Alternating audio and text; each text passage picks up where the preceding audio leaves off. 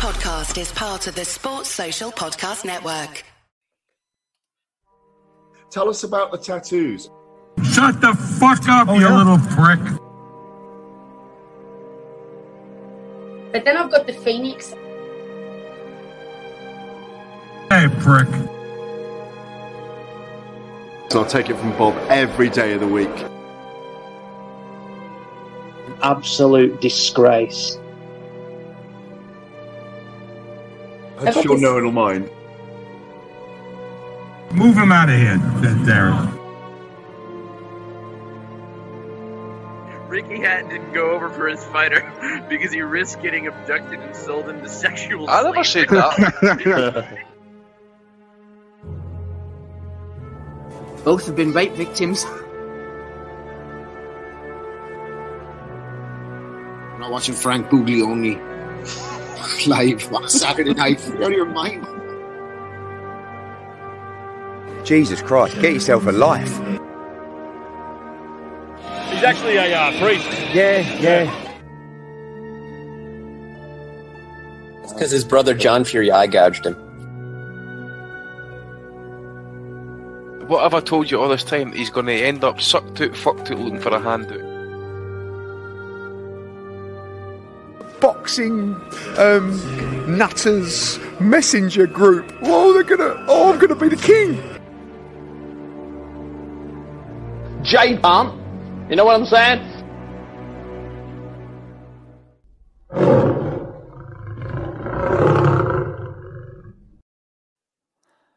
Welcome, everybody, to the 460th edition of the Boxing Asylum Nuthouse. That was a hell of a Ford engine, and it's going to be a hell of a show. I'm your host, Matt DiGianardo. With us today, Steve Wellings, Ozzie Smith, and Andy Patterson. We were treated to one hell of a day of boxing yesterday from top to bottom with fights going on all over the place. The main uh, fight of the weekend, though, was Keith Thurman making his return after two and a half years out of the ring and securing a victory after, I believe, more than 1,100 days without a victory with a unanimous decision over Mario Barrios. 118, 110 two times, 117, 111 once. I had it 118, 110 myself with Thurman starting very well uh, with the left. Uh, he uh, was working in hooks and short uppercuts. Apparently, hurt his hand on one of those sh- uh, short uppercuts. Had uh, Barrios hurt in the fourth. Uh, he started doing nice little hook and slide moves in the fifth using his movement. And around the eighth round, he landed a great right hand. Barrios hurt him to the body, though. The story of Thurman's career, but per usual, didn't hit the canvas, kept going, and he basically won out on the cards going the rest of the way through. Um, Oz, you called that points victory. I think all the gamblers uh, saw that value uh, because by the time I went to make my round robin for the weekend, what once was a plus 325 play had narrowed down to plus 160, uh, which I thought might have been it was a sucker bet and they thought they could buy people in. Uh, but I was wrong. You were right. Uh, Thurman, though, uh, becoming uh, looking like a consummate boxer, boxer puncher. That was a good performance. Mm-hmm. Yeah, I thought it was a very good performance actually, given that how long he's been out the ring. And we said last week, it's not as if you know he's had a couple of camps and then he's got injured, so he's actually been training. He's um, he's what's it called? He's actually just been doing nothing. So to come back, it was against a live opponent, albeit Barrios was being brought up in weight it was still a live opponent. He could have fought somebody uh, far worse. And I thought initially, and I think it was the first six rounds, I was actually quite worried in the in the perspective that I thought Thurman might well have got him out of there.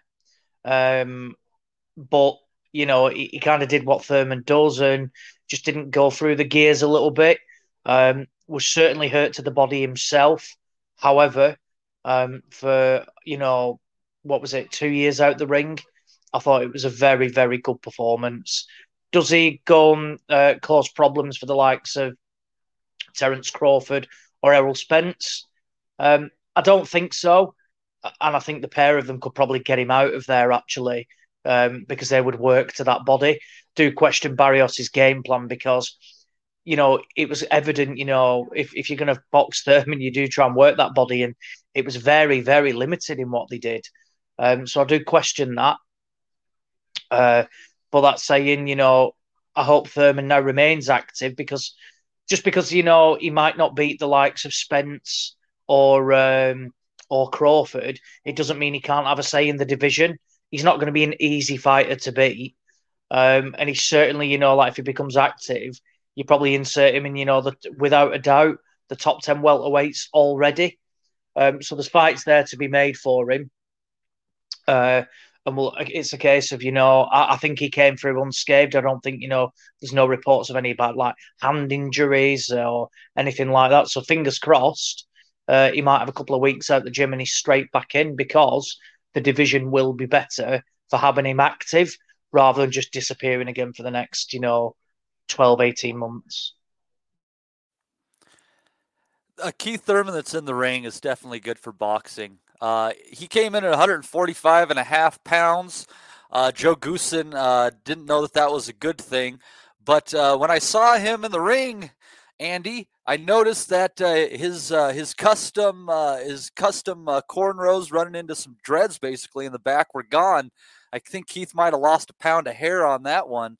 Mm-hmm. but you know he was doing 800 sit-ups in the gym uh, each day, and he was doing 15 round sparring sessions. Andy, um, he still got touch to the body, and it still hurt him, but I think he did build up his core. I think he did build up his stamina, his movement, uh, not just lateral, but uh, his upper body movement, exceptional. Yeah, I've seen a couple of training videos of him and that. He's he's been working with heavy vests on and that as well. Also, you know, building up conditioning and that. To be honest, but um, I agree with what Ozzy was saying considering that it's, it's like a ring shaker or sorry a rush shaker as such, um, he looked. I thought he looked pretty pretty well to be honest with you. Uh, certainly the first three or four rounds, very aggressive, stepping in with the jab, right hands.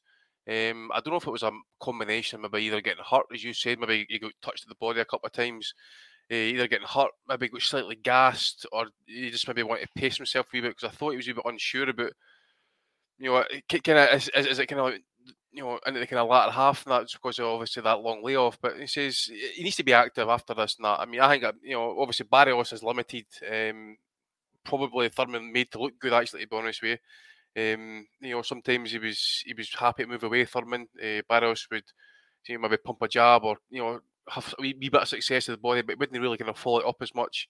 Um, so there is that. I think off the back of it though, I want to see Thurman if he's talking about titles and that. I don't think it's going to be anytime soon.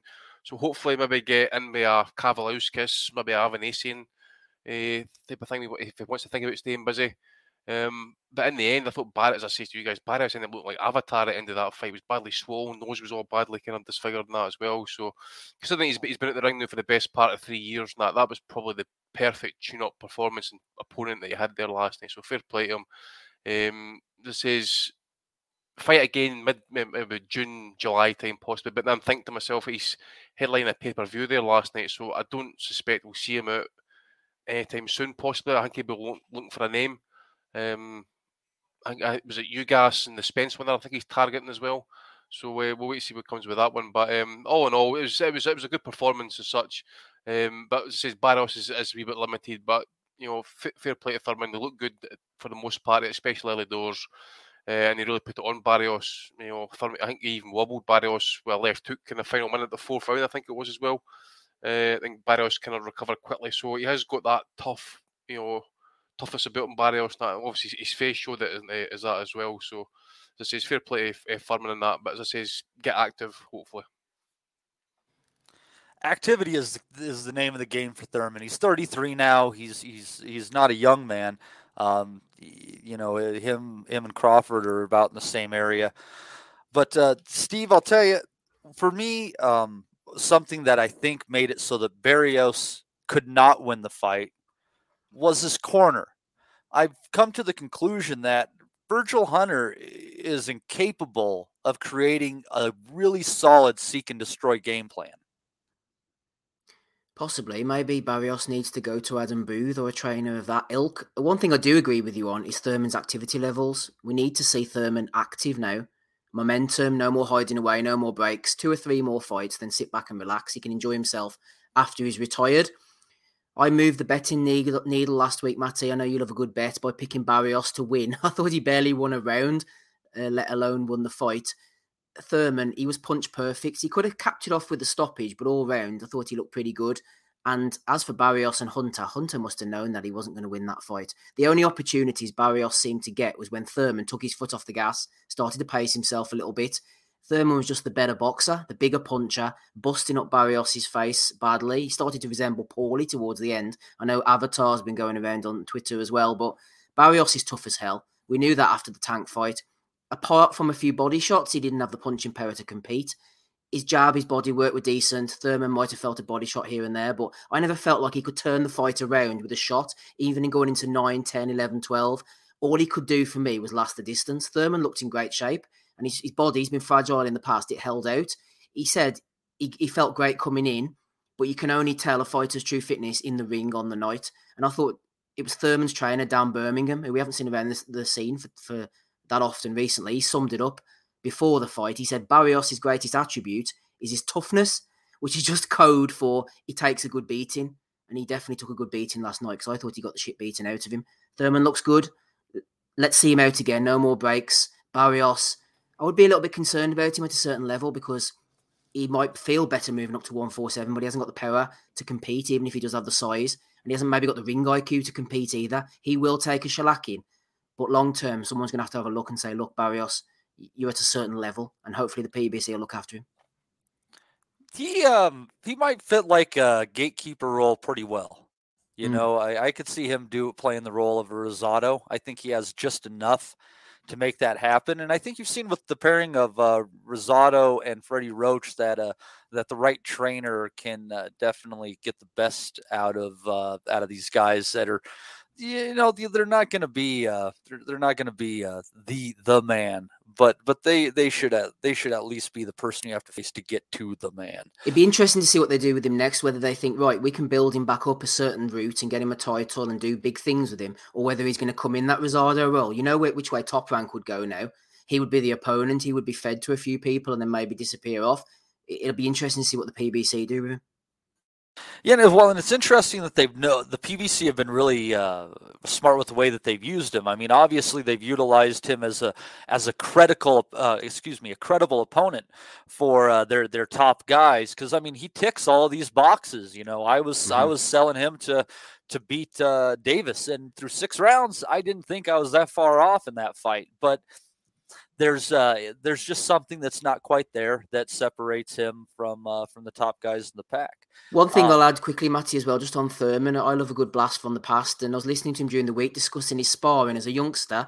Talked about Dan Birmingham earlier with Ronald Winky Wright, who was also trained by Birmingham in Florida, and he was going on about Winky's quality jab, just bang, bang, bang in the face, really accurate, hard jab, one of the finest southpaw jabs of recent years. So shout out to Ronald Winky Wright there, who was uh, with Birmingham earlier, you know, toward throughout his career pretty much, and Thurman's now in that same camp. Yeah, that's one of the reasons I've always been uh, high on Thurman's ceiling is because he uh, he was competing with uh, really high level uh, boxers at from a very young age, and uh, by all accounts, um, God, I'm trying to think. Uh, Andy, it was e- I think it was either Doug Fischer or John John Scully that said that that Thurman was like knocking out these pros when he was 15 years old. I mean, he was he was a bad fucker.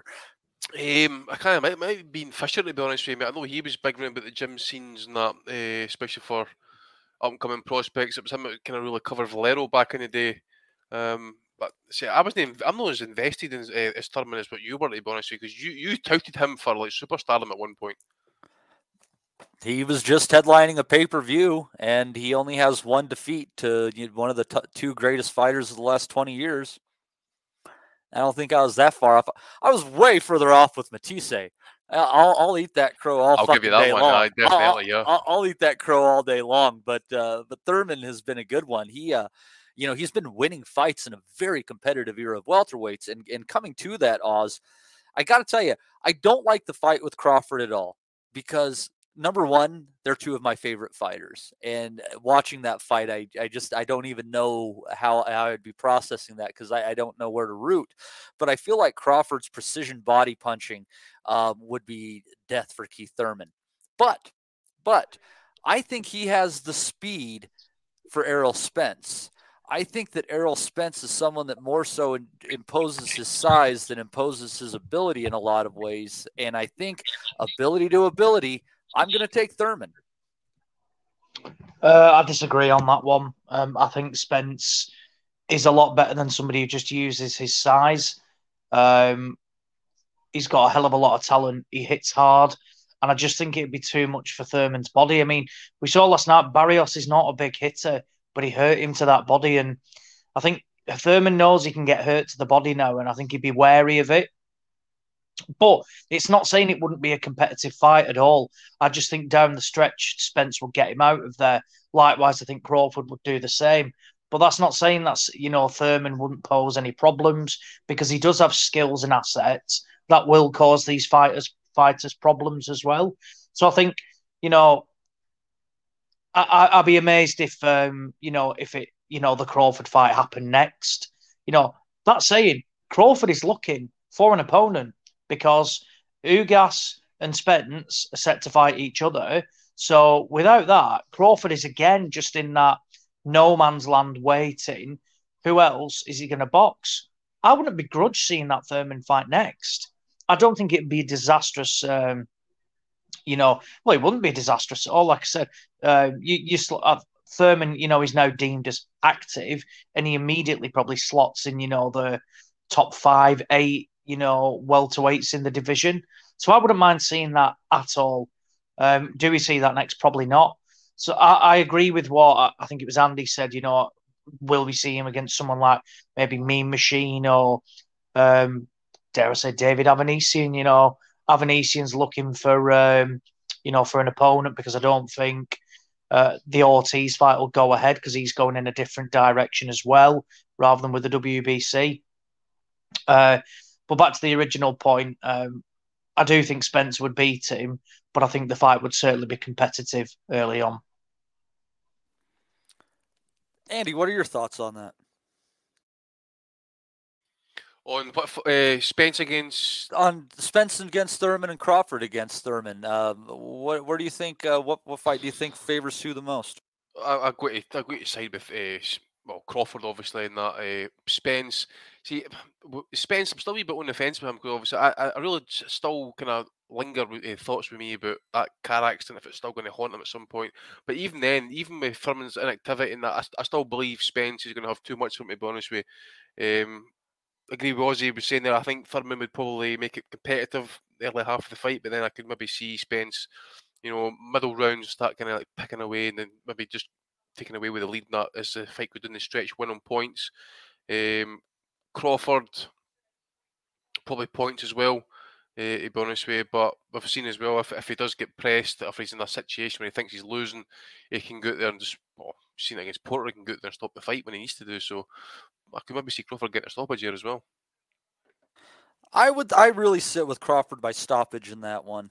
Um, I, I take I uh, Thurman by decision against Spence all day long. Steve, last word on those co- potential contests. Come on, I'm an Errol Spence fan. There's no way Thurman stopping him. Well, well, actually, it depends what version of Spence we see. I agree with Andy. I, I, really don't know. He's come back. He's been injured again. We don't know what's happened with the car crash. If you're flying out the car 100 miles an hour, you're going to be in a bit of bother. Spence, I hope he's not done, but I am concerned about him. So I'm going to do a complete uh, flip around on its head like AJ here and say, yes, there's a possibility he could get stopped by Thurman, considering the fact that he's still injured, if he is indeed injured. Boots Ennis is the one for me. He's the one to watch out for coming up. I think he's a massive prospect. Crawford, I'd love to see him fight Thurman. I'd, I'd be looking for him to stop Thurman as well. Lesser fighters than Crawford have hurt Thurman in the past. And after the layoff, if Bud's on form, that'd be a massive statement if he was to sign with the PBC and fight someone like Thurman and stop him impressively. But I'd love to see him fight Spence, Thurman, Ennis, anybody like that. As long as he's active, as long as he's fighting, no more pissing about. Thurman, Spence, Thurman, Crawford, Thurman, Ennis. Yep, make it happen. He's, he's talking about he's wanting, you know, belt holders. So that's that's Spence, that's Crawford, and that. But I think he knows himself with Crawford. In fact, he's, he's targeting Spence Ugas as well as because it's easier easier fight to make as well. We just don't know what's Crawford's doing at the minute. I mean, here's Hearn coming out here saying, you know, we would love to sign up Crawford, but he needs to be realistic about his financial demands. That would be the secondary question I'd be asking Eddie. The first question would be, what fighters you got for me? You know, he's just attaching himself to Crawford, yeah. isn't he? I think just to keep newsworthy. Not that he needs to do that, but that's all he's doing. I don't think there's any realistic job, uh, chance of him signing Crawford. Like you said, what, what on earth would he sign with Hearn for? I, I asked the question on Twitter. Somebody came back to me and says, "Well, he's only got Conor Benn or Liam Smith." So, yeah, I think if, I like to see Crawford you know do it on his own and that, but I think at some point he's gonna have to go across to PBC at some point, even it's a fight by fight deal or whatever and that. But it's uh, if we want to see these fights, I think he's gonna have to step up there and just just go for it. I uh, I'd like to see basically anything except the Boots fight. I don't want to see Thurman fed to Boots because we I think we kind of know where that's going to go. Uh, Oh, but come on, man. Let's see him dissected, Matty. Where's your enjoyment here? Come Get that on. referee who was refereeing Mitchell Yeah. Skelly involved, and then we can all have a good night. oh man. Uh, speaking of a good night, the chat is rocking right now. Uh, excuse me while we go through these names. Uh, thanks uh, for everyone in there, including Michael Thompson, Ryan Pettit, Ryan Ormerod, Johnny Clydesdale, Dong Nelson, Chris Burns, Ian Chalice, Dez, John Wool, Rob Barnett, Big A, Cedric Sniff, John Fagan, Leon the Canteen, Mark Boxeo, Josh Ford, M. Lithgow, Adam Hughes, Kaiser, Kaiser Koba, Irodon, Motor City Cobra, Mark Stanton, Ryan Chisholm, James Windsor, Highguard Plotter, JB, Bossman Steo, Liam Wynn, Joe Burns, Daniel Mannion, the hardcore casual, Richard Welton, uh, JG, Celtic Spirit, or Celtic Spirit, excuse me. Sound totally yanked there, don't I? Danny Young, Sad, Ke- Sad Ken, Take Ames, Overlord, Stephen Hill, Chase Athletics, Liam Davis. If I missed anybody, I do apologize. Uh, it is rocking in the chat today. That's always good to see. Um, that undercard was was pretty uh, entertaining to see as well. Um, Steve, uh, I I was uh, I got to tell you, Leo Santa Cruz has a bit more in the tank than I thought he would have at this point in his career, especially after that knockout.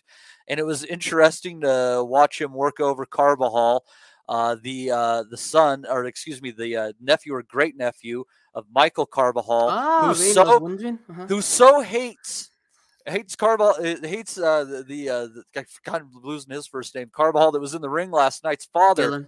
that he wrote a uh, a press release talking about how he fucked family members out of money and he wasn't even at and he said that he wants Leo to kick his ass and he wasn't even at that fight but he was seen at the DAZN card. That is some serious family shade, Steve. I enjoyed every minute of it. I'm glad to hear it, Matty, because time was at a premium because I was working yesterday and today, so I had to decide what I was going to watch and what I wasn't going to watch. And I said, uh, I feel bad for this, but I had to skip Santa's Snooze. I said, I'm sorry, Leo. You've been a good servant. I've watched you twice in action, uh, fight against Frampton. I've interviewed you many times. You're a nice guy, but I can't bear to watch you fight anymore, uh, Santa Cruz. So he had to go, so I can make no comment on that other, other than that I just flicked through it. He had this big uh, bleach blonde mop of hair flapping about all over the place. I said, no, I ain't watching that fight. I ain't watching Santa Cruz. But I did watch the other two. Uh, Jesus Ramos against Vladimir Hernandez. Fun I thought fight. Ramos, Fun thought fight. Ramos looked really good. You know, this was a good step up for him. You know, he caught him with the left hand, piled on the hurt. Good stoppage from the referee. A couple of things came to my mind. First of all, Ramos is a lightweight. Lightweight scene's buzzing. Where does he fit into that lightweight scene? I think he's 18 and 0 with 15 knockouts, so he can clearly punch. Showed against Molina in his last fight as well. He's a good fighter. Looking forward to seeing how he progresses. And that's a statement stoppage for me because Vladimir Hernandez, he's a tough nut. No, He's that was at wings. 154 pounds. Oh, is it? Is it? Oh, right. Yeah, right. Hernandez has fought as high as 175, and What he looked like he could. No, you're talking about the right one. There was the uh, the He- the He- the Jesus Ramos and uh, Vladimir Hernandez. Yeah, that was 154. Bloody hell, there you go. Well, Hernandez does look a bit stocky for the weight, but I didn't realise it was as high as that. But this it's a statement win, even more so than against a bigger guy like him, because he's a tough nut. He's got good wins on his record. And what does it say about Julian Williams? His prospects going forwards, of course. Williams is up there as well. Um, he got beaten by Hernandez. Ramos has absolutely tanked Hernandez, so I'm looking forward to see how he progresses. Um, the other fight on the card was Luis Nery. I did see that one as well. I thought Castro's he kept his right hand too low, and Nery's team obviously spotted that because he kept on throwing it over the top. Castro, he was when he threw the right hand, he was bringing his whole body across. So Nery was like, "Well, thanks very much. I'll just throw my left hand straight into that space." Again, 27 and 0, same as last week with Xavier Martinez. This time with Castro, you got these guys with long unbeaten records, switching gyms, switching trainers, switching promotional companies. They step up and it's just not there. A 10 rounder. Castro's 27 and 0. He fought Escandon before, didn't have it all his own way against him as well. You know, these guys have got to get tested, and I That, thought he got that was close on the cards though. When, when I thought the- I thought it was I thought it was closer on the cards than PBC had. I was watching the Fight TV one, but they were talking about Larry Hazzard's scorecards, and Yeah, he the seemed to have it quite wide. the I scores card- on, on that it was ended up it was uh, uh uh, you ended up with with Nery won one at 96 93. Mhm. I think I think Castro took one 95 94 himself there. Yeah, and then Nery took the other one. I think it was Yeah. 96, 94. I thought it was closer than Larry Hazzard had it, but Castro, uh, just for an unbeaten guy, I mean, th- there are different ways of fighting Nery. We saw Brandon Figueroa, he smothered him, used the strength, the intensity, and just broke him down to the body. And then there was Aaron Alameda, the southpaw, if you remember him, fought Angelo Leo last time. He had success countering Nery. Either way, I think you've got to attack his body, deplete his engine, and Ne- Nery has the power and Castro had pockets of success, and I thought it was a lot closer than Hazzard thought. But Castro's got to be doing doing trying to get over the line against someone like Nery if he's going to go forward. But um, it's a good win for Nery. get over Nery uh, doing that cutesy shit. That was way. Oh, I like the, the hands down, sort of almost like a Philly shell type thing. He he was he was rolling punches. He was getting underneath them. He wasn't throwing uh, as wide as he usually does. I mean, that knockdown he had in the first. I mean, that was straight as a die. Um, it that it Nery was he was throwing some cute shit in there, and it really pissed me off because Castro was who I needed to complete my round robin. That son of a fucking bitch. Well, I don't know about that, but they've tightened him up a little bit. But I think that the best version of Nery is the aggressive version. The Reynosos, when they took him and tried to get him to box, I don't think it suited him. I think the aggressive on top version is the best version, using his power, using his aggression, using the PEDs, skipping the weights. That, that, that the, the, the magnificent bastard Nery is the version we need to see going forward. Andy, what were your thoughts on this fight? Because I know you hate Nery uh, pro- probably more than I do. Well, maybe not after he cost me money, but w- the hatred is real. Yeah, I was say obviously it's it's times for the drug situation or whatever. Um, a couple of times there was there was word going about. I think it was Keith Idec had said that he was struggling with the weight as well for this fight. So um, maybe he's not on the on the juice. Maybe he is on the bread and water. Who knows? But um, yeah, it was a weird one actually because you see, he, he kind of like tends to kind of fight better when he's being more aggressive. I thought he was kind of like sitting on the back foot a fair bit, allowing Castro to be the aggressor and let him kind of come to him. He was happy to kind of like sit back, counter punch.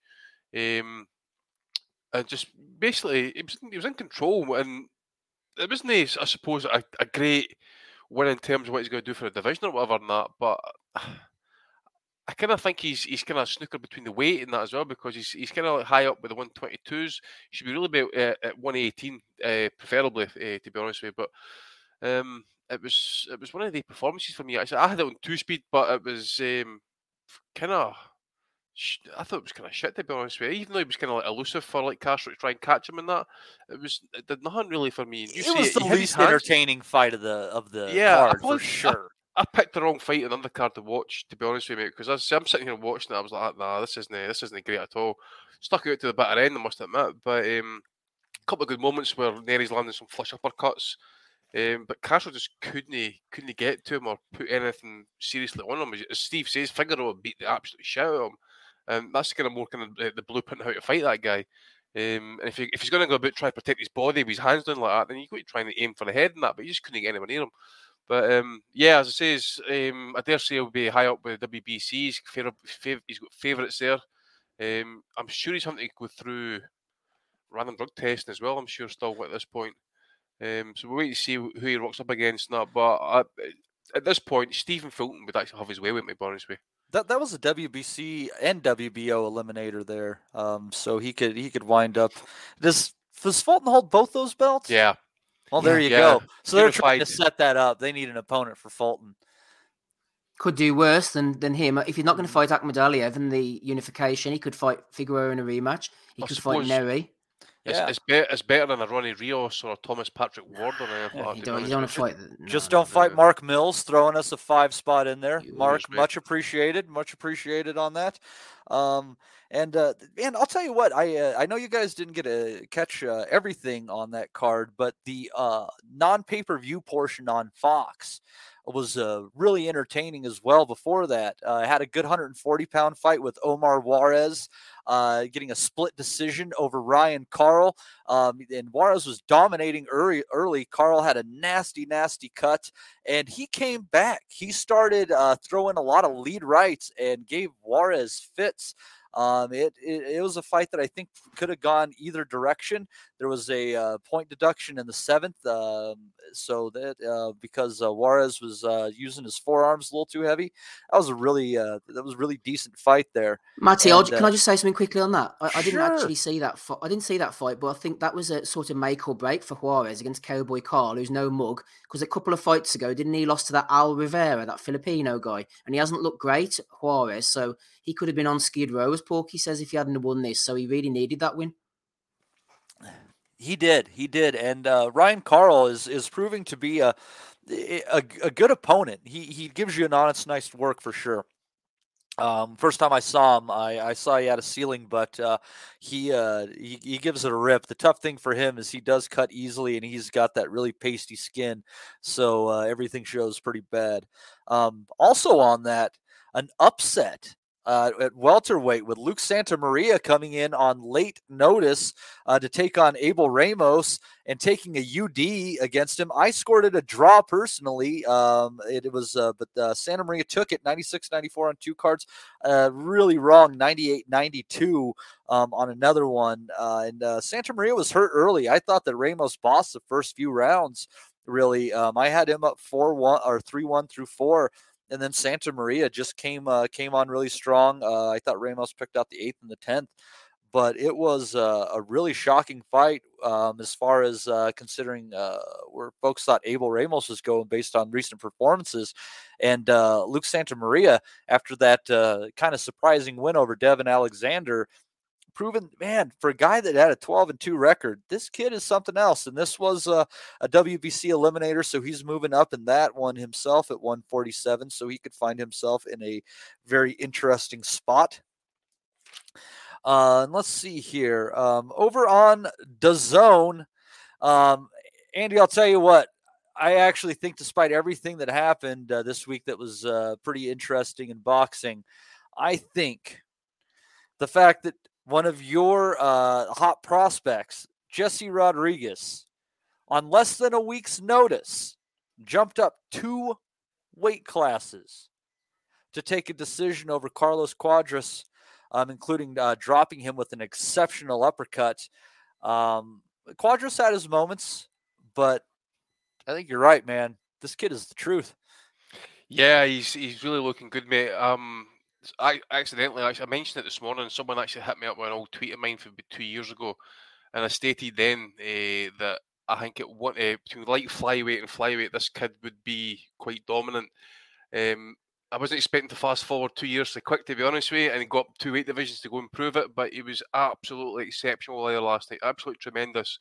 You know, he's been with Robert Garcia now for I think he's since he came out the amateurs, probably about 17, I'm sure. I think he's 20, what is he, 22, 23.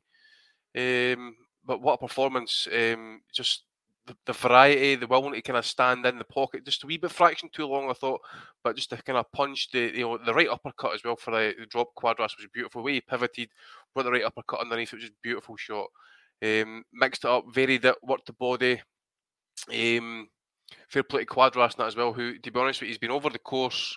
We, we all know this and that, and he tried to keep fighting, tried to keep coming back, pure badass.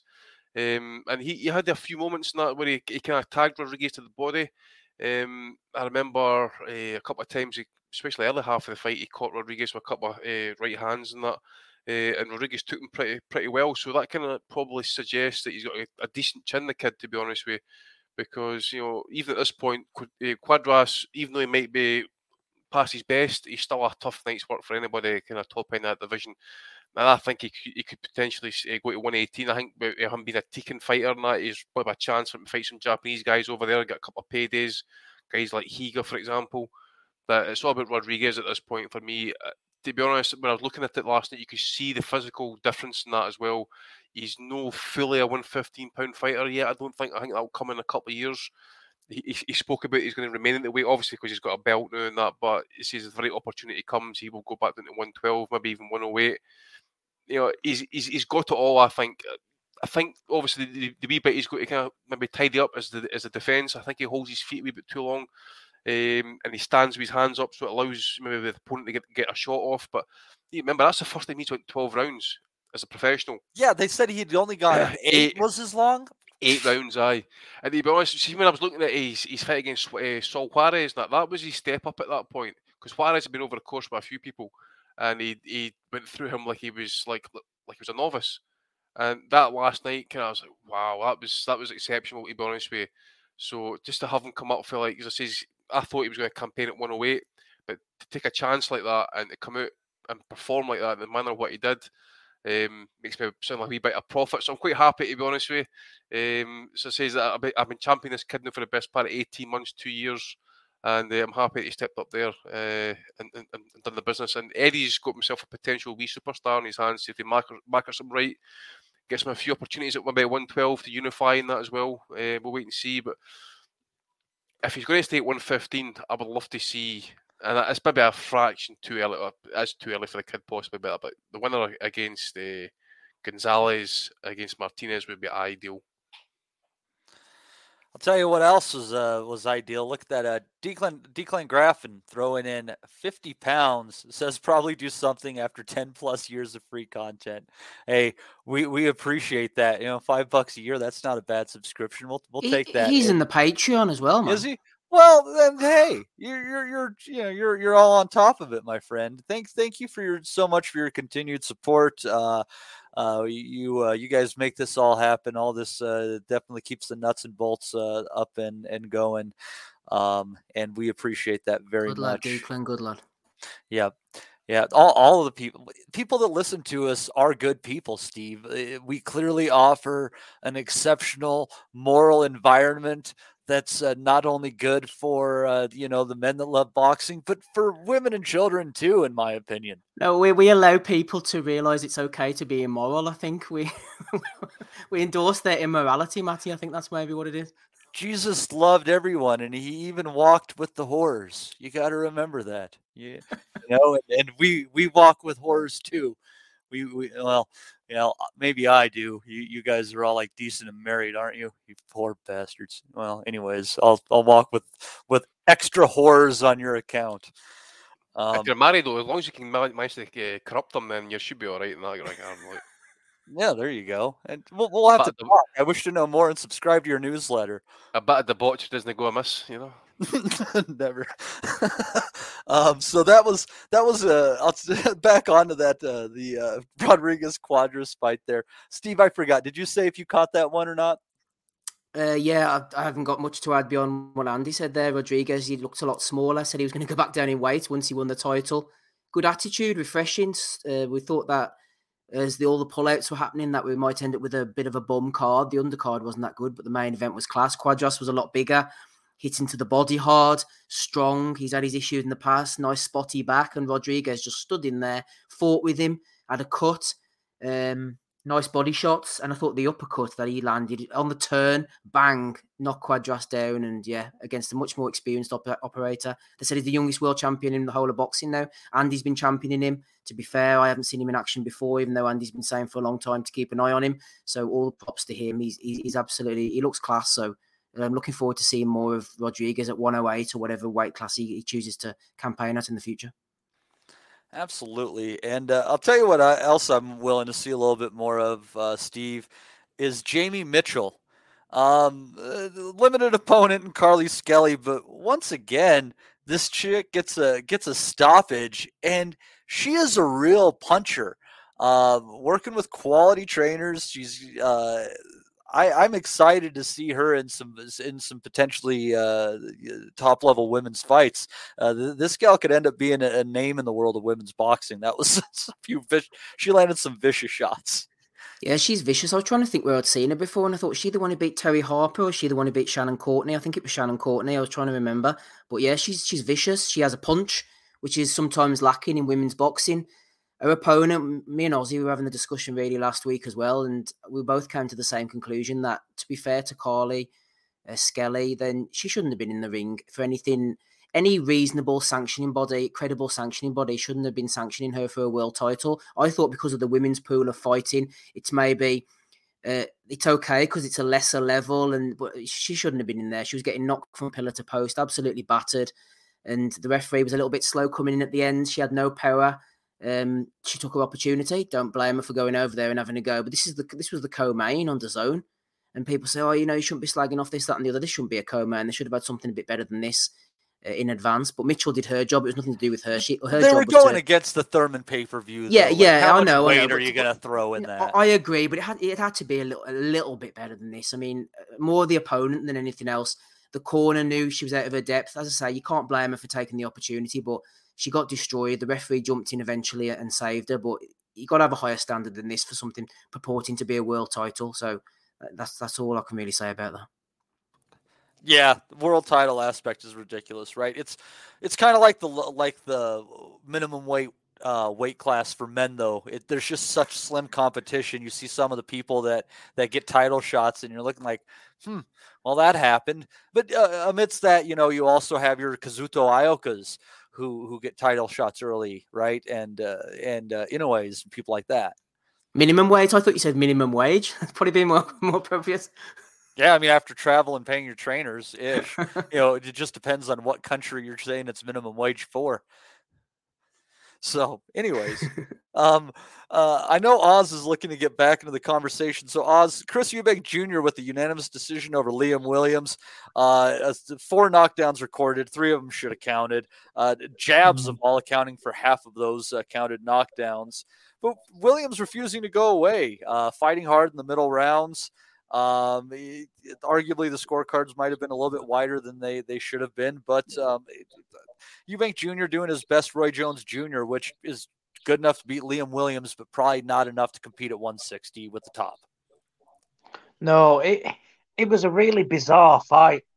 More so on the perspective of Liam Williams, who in the past two fights now he he's been dropped really early. Um, the Andrade the Andrade fight was a, a lot heavier shot, but this Eubank one, um, he was just dropping him with jabs. It was odd. It was like you know, had his punch resistance gone, but then in the um, in the second half of the fight, he um, he was taking bigger shots and they weren't really wobbling him at all.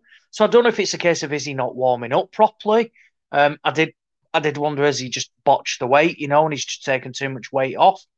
Um, I thought Eubank early on looked good to be honest. Um, you could see he'd been working on things, but then I just thought as the fight went on, he reverted to type. And it would have been a bigger statement had he have got Williams out of there. And I think he could have done that. He claims he chose not to.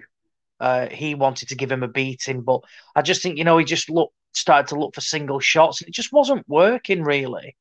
Um, so I thought, well, it didn't really. I just feel like he could have, you know, maybe stepped on the gas the second half of the fight. That allowed Williams to win some rounds himself. Um, but overall, it, it was a solid performance. Uh, we, I think we all said last week that Eubank is caught in two styles, and I do think we saw that uh, in this fight again. We saw him, uh, you know, do some bits what he used to be really good at, and more so where he tried to box. I thought at the end in the last couple of rounds where he was, you know, doing all like the shimmying around and foot movement and things like that was was unnecessary. Uh, I thought Williams was there for the taking, and he just chose not to. Uh, but it's a good win. Um, does it mean that he can compete at the top level of 160? No. I think, you know, we- we've seen what, you know, what you can do to beat Chris Eubank Jr.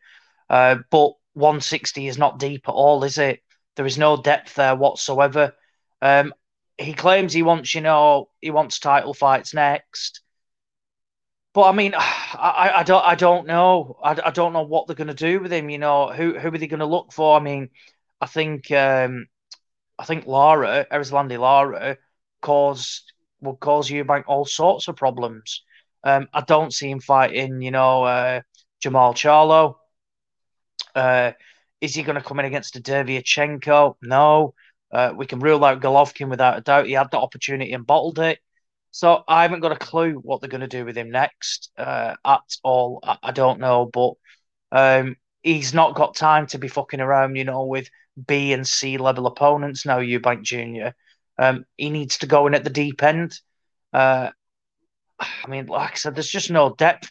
What wouldn't shock me, uh, and it's one of Andy's favourite fighters. Uh, he's a German guy, uh, 33 and three Vinny Feigenbutz. It's a Eubank Um, move, mate, as well. That's the type of fighter Eubank would go for. Exactly. Big record. You know, they'll get some sort of WBA bauble belt on the line. Um, Sauerland, and Sauerland are involved with Eubank anyway. And who is Vinny the Doorman involved with? Sauerland. So it'd be a good opportunity to get him a big payday. And it'd be someone like that. We've tried for the champions, but we're going to get, you know, Vinny Feigenbutz over. You know, he's coming off, you know, to, uh, a big uh, KO win over Nuhu Lawal. It's a typical Eubank opponent. But as for Liam Williams, it's he's in a precarious situation now. I, I, like, you know, it, it's kind of a common thing what I say on this podcast that just because you get beat doesn't mean that your career is over. But I do wonder what the Andrade fight took out of Williams because what he can't be doing is going now into every fight and. He, he lost the fight before it even started. And he was dropped three times in the first four rounds of jabs. You you can't have that going forward. Um, I think he's too small to go up to 168. Um, so it's going to be interesting. I think he needs probably a good breakaway because what one thing I do credit him for is he didn't go away and you know and have a couple of warm up fights. He went from the Andre fight straight into the Eubank fight. But this is where he probably does need to go away, have a quite you know a lengthy rest, uh, decide what he wants to do, and ultimately he probably does need to drop back down to domestic level. There is fights available for him. You know, he's still a player at domestic level. I mean, we've seen what he's done already at 160 at British level. Um, I always feel he's not had that proper step up to European level, probably. Um, and I still think he could win a European title as well.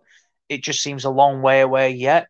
So he needs to go and have a think. And as we've I've said about Eubank, then he, he needs to, you know, they, they need to get him moving now. They need to get him active, uh, get him another fight scheduled, ideally for what June, something like that. Uh, and let's see. I I think basically Eubank is European level. I think he's you know would be top tier of European level. I just I don't think he's championship caliber caliber fighter. I just I don't see it. Um, Andy, what are your thoughts on, on this fight?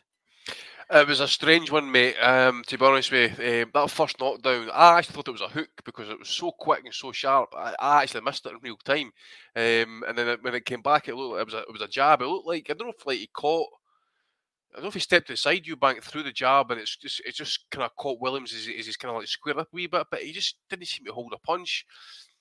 I, I listened back to what we were saying last week actually because it was interesting. Pretty much how this fight went, apart from obviously the early knockdowns, we pretty much called how this fight was going to go because we didn't know how Eubank was going to turn up, how he was going to approach it. He's talking about how he carried Williams, you know, 12 rounds because he wanted to beat him up and then, you know, basically humble him or whatever you want to call it. But he had he had moments he was beating the shit out of him early doors and he decided to take a foot off the gas. Williams is allowed to come back into the fight. Whether he won rounds or whatever, that that's that's up for debate. But you know, if you allow a fighter to get back in and he's aggressive and you're not doing nothing as much, you're still windmilling a couple of a couple of shots, and they might start favouring Williams, uh, you know, towards winning some rounds. But I just thought he could have stepped up a wee bit actually and, and, and, and just ended it. But I don't know, mate. I, I agree with what you're saying as well. Is he's no absolute elite world class level. Um, he has got his area in that, but it's if he's if he's targeting like a Golovkin, it's purely because he's he's he's over the hill or whatever in age. He's the names that he's got on his record are, are faded vets, especially the, um, some of the wins at least, and that like Abraham and DeGale. But um, this this Liam Williams fight should have happened years ago. This would be an ideal fight for a European or a British title, uh, like two, three, four years ago. Um, instead of that, Williams he come up short, which was a gutty effort against Andrade. He got it out there again last night, but it just shows that he has got his level on that as well. He's he's slightly above European Liam Williams, but just kind of get his leg over at, at world.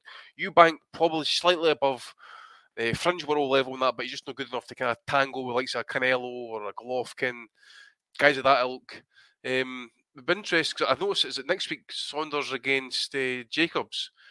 Um, sorry, Saunders No, uh, Jacobs John against Ryder. Uh, Ryder. Sorry, I'd like to see Yeah, him fight, yeah. the winner of that fight possibly in that, but you know, with with the belts as a That's situation it. as it is, Well, Andy, That's that's, at 68 though, eh? 168 though. Yeah, yeah, and I, I, I don't. Yeah, he's at 160. Um, so I don't see, you know, um, him going up. But I think that eight pounds as well. You know, he's not a massive hitter at 160, even less so at 168. I had a look at the rankings. Then there's barely anybody, and that's why I say about Feigenbutz, it reeks of a typical, you know, Eubank opponent, big, big padded record, garbage. Um, he has a good chin, but you know, Feigenbutz can't pop really punch. What weight And there was? you know- Is that super middle? 160. No, that's 160. Oh, is it all right? Okay. Real quick, Chris Burns Yeah, throwing yeah. in 179. Uh, but uh, I throw that out there because I want to also get this comment out there. Uh, Chris says Williams can come again. Jade can't. I still think he says anyway. Oh, Um, oh, hold on right hold on. Oh, Albert Ross says, "This is gross." Sergio Martinez versus Eubank Jr. next. Hopefully, get another world champion Yeah, I on the wouldn't, resume. I wouldn't be surprised, you know. I, I Well, saw it and I'm like, No oh, way. Ben, ben Shalom came out and stated that he's interested. Saunders coming back, having one more fight, and he mentioned the Eubank one. Right. So see, uh, I tell you what. I mean, I, I think Saunders would be suited at 160 anyway. I've always said that. But if that is probably a fight that can, you know, get the juices flowing for Billy Joe Saunders again.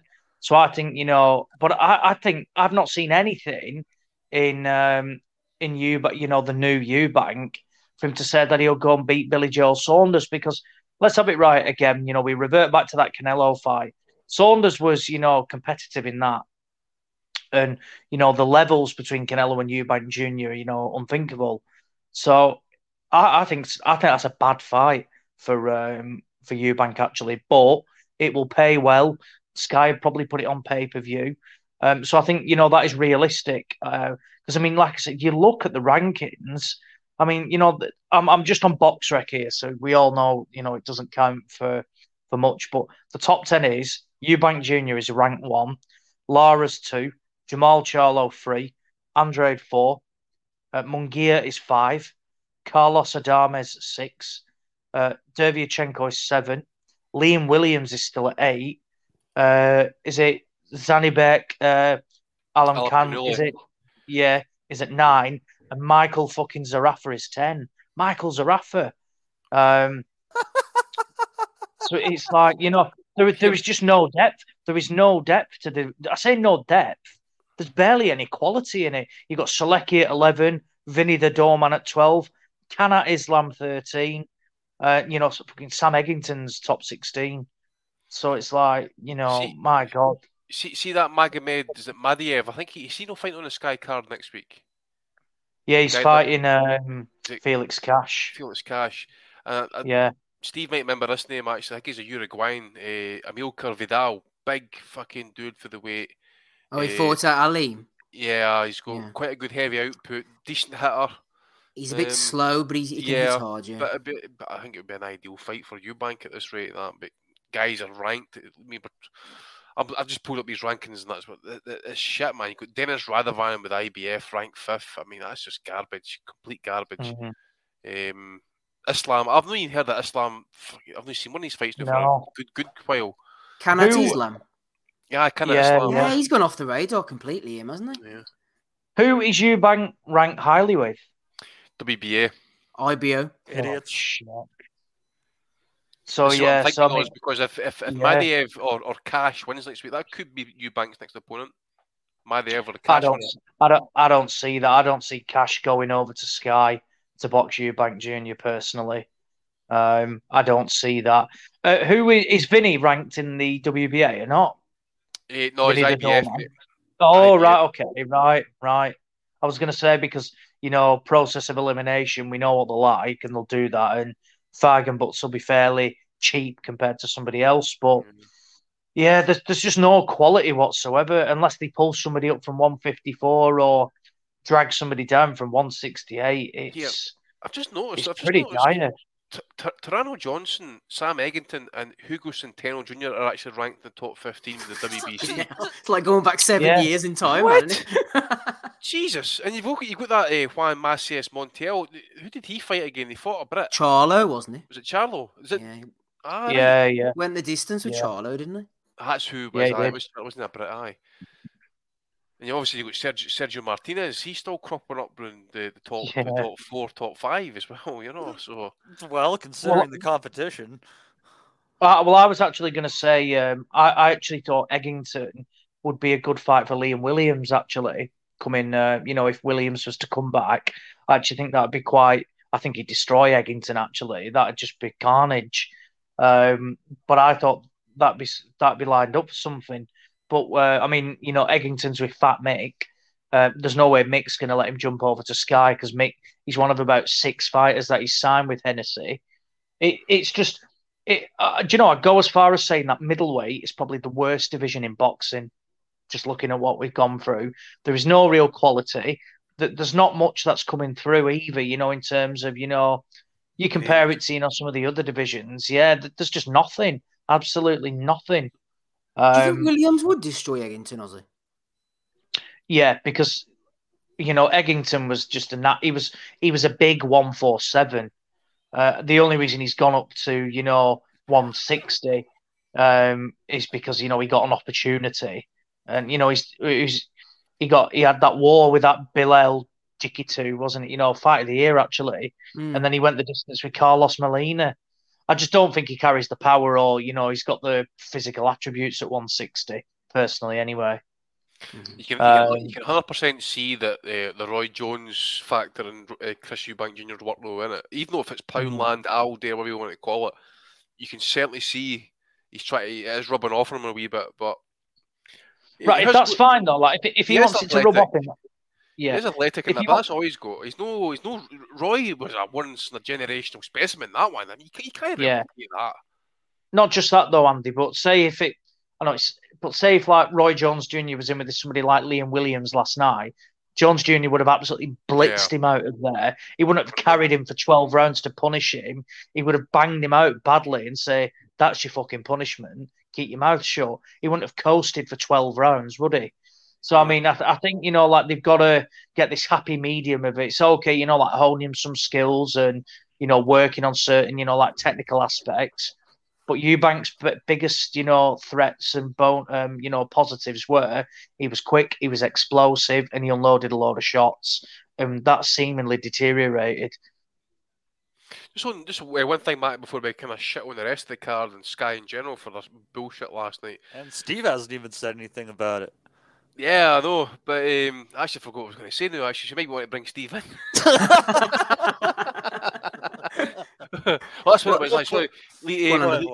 Lee- Williams got told last night before the fight that he was going to get summoned to a board meeting. Um, funny enough, I seen um, Chris Eubanks' post-fight uh, uh, interview where he's actually saying is I wanted to uh, uh, destroy him or beat him up and that type of thing. And at the same time, Robert Smith actually leans in and congratulates him on his win. So, so so maybe Eubank might get a wee letter to the board meeting as well shortly, you know. Sorry, Steve, when you go, mate. No, no, you're No, okay. no. Um, Real quick, no context. Katie Taylor tossing in two pounds there says for the content, little fingers together, the moi, you know, like the day goes like me do. And he says, P.S. Eubank equals, I think, Poundland RJJ. Is there some sort of uh, uh, Poundland Roy Jones Jr. Yeah, is there uh, some sort of a, uh colloquialism I'm missing there, Steve? Uh, no, not really. I know you Americans like a good pounding, but this is just a pound land. Everything's supposed to be a pound, although they're, they're sneaky now, Matty. You can get things for a fiver and that. But actually, before I make my comments, I was going to ask you one thing quickly, Matty. If Eubank last night was Roy Jones Jr., which opponent was Liam Williams? I was thinking maybe a Bryant Brannon or a Tony Thornton or a Richard Hall, Glenn Kelly, that kind of ilk. Who went the distance with Roy? He dropped a bunch of times and didn't finish him. That's the thing. Roy would have Roy would have finished that off. Yeah, he, in a couple no, there's rounds? there there is no version of that because Roy No. had testicles. So Oh. Well, what what I'm going to say a couple of things. First of all, first of all, fuck the sky cameras, man. Those stupid drone things need to go. I want to see the knockdowns. I want to see the action. Not feel like I'm having my head rocked about like I'm punch drunk. I didn't even see the first knockdown. Might have been my fault. I think the camera wasn't even on it. Also, that MC needs to pick an accent and stick with it. They need to bin him off. He's absolute crap. But anyway, as for the fight, I think as the boys have said, Liam Williams is tough. His early punch resistance is a little bit suspect, which is possibly a weight issue or something. Maybe he's tight at the weight, like Enzo said, but he warmed into the punches, as Ozzy says there.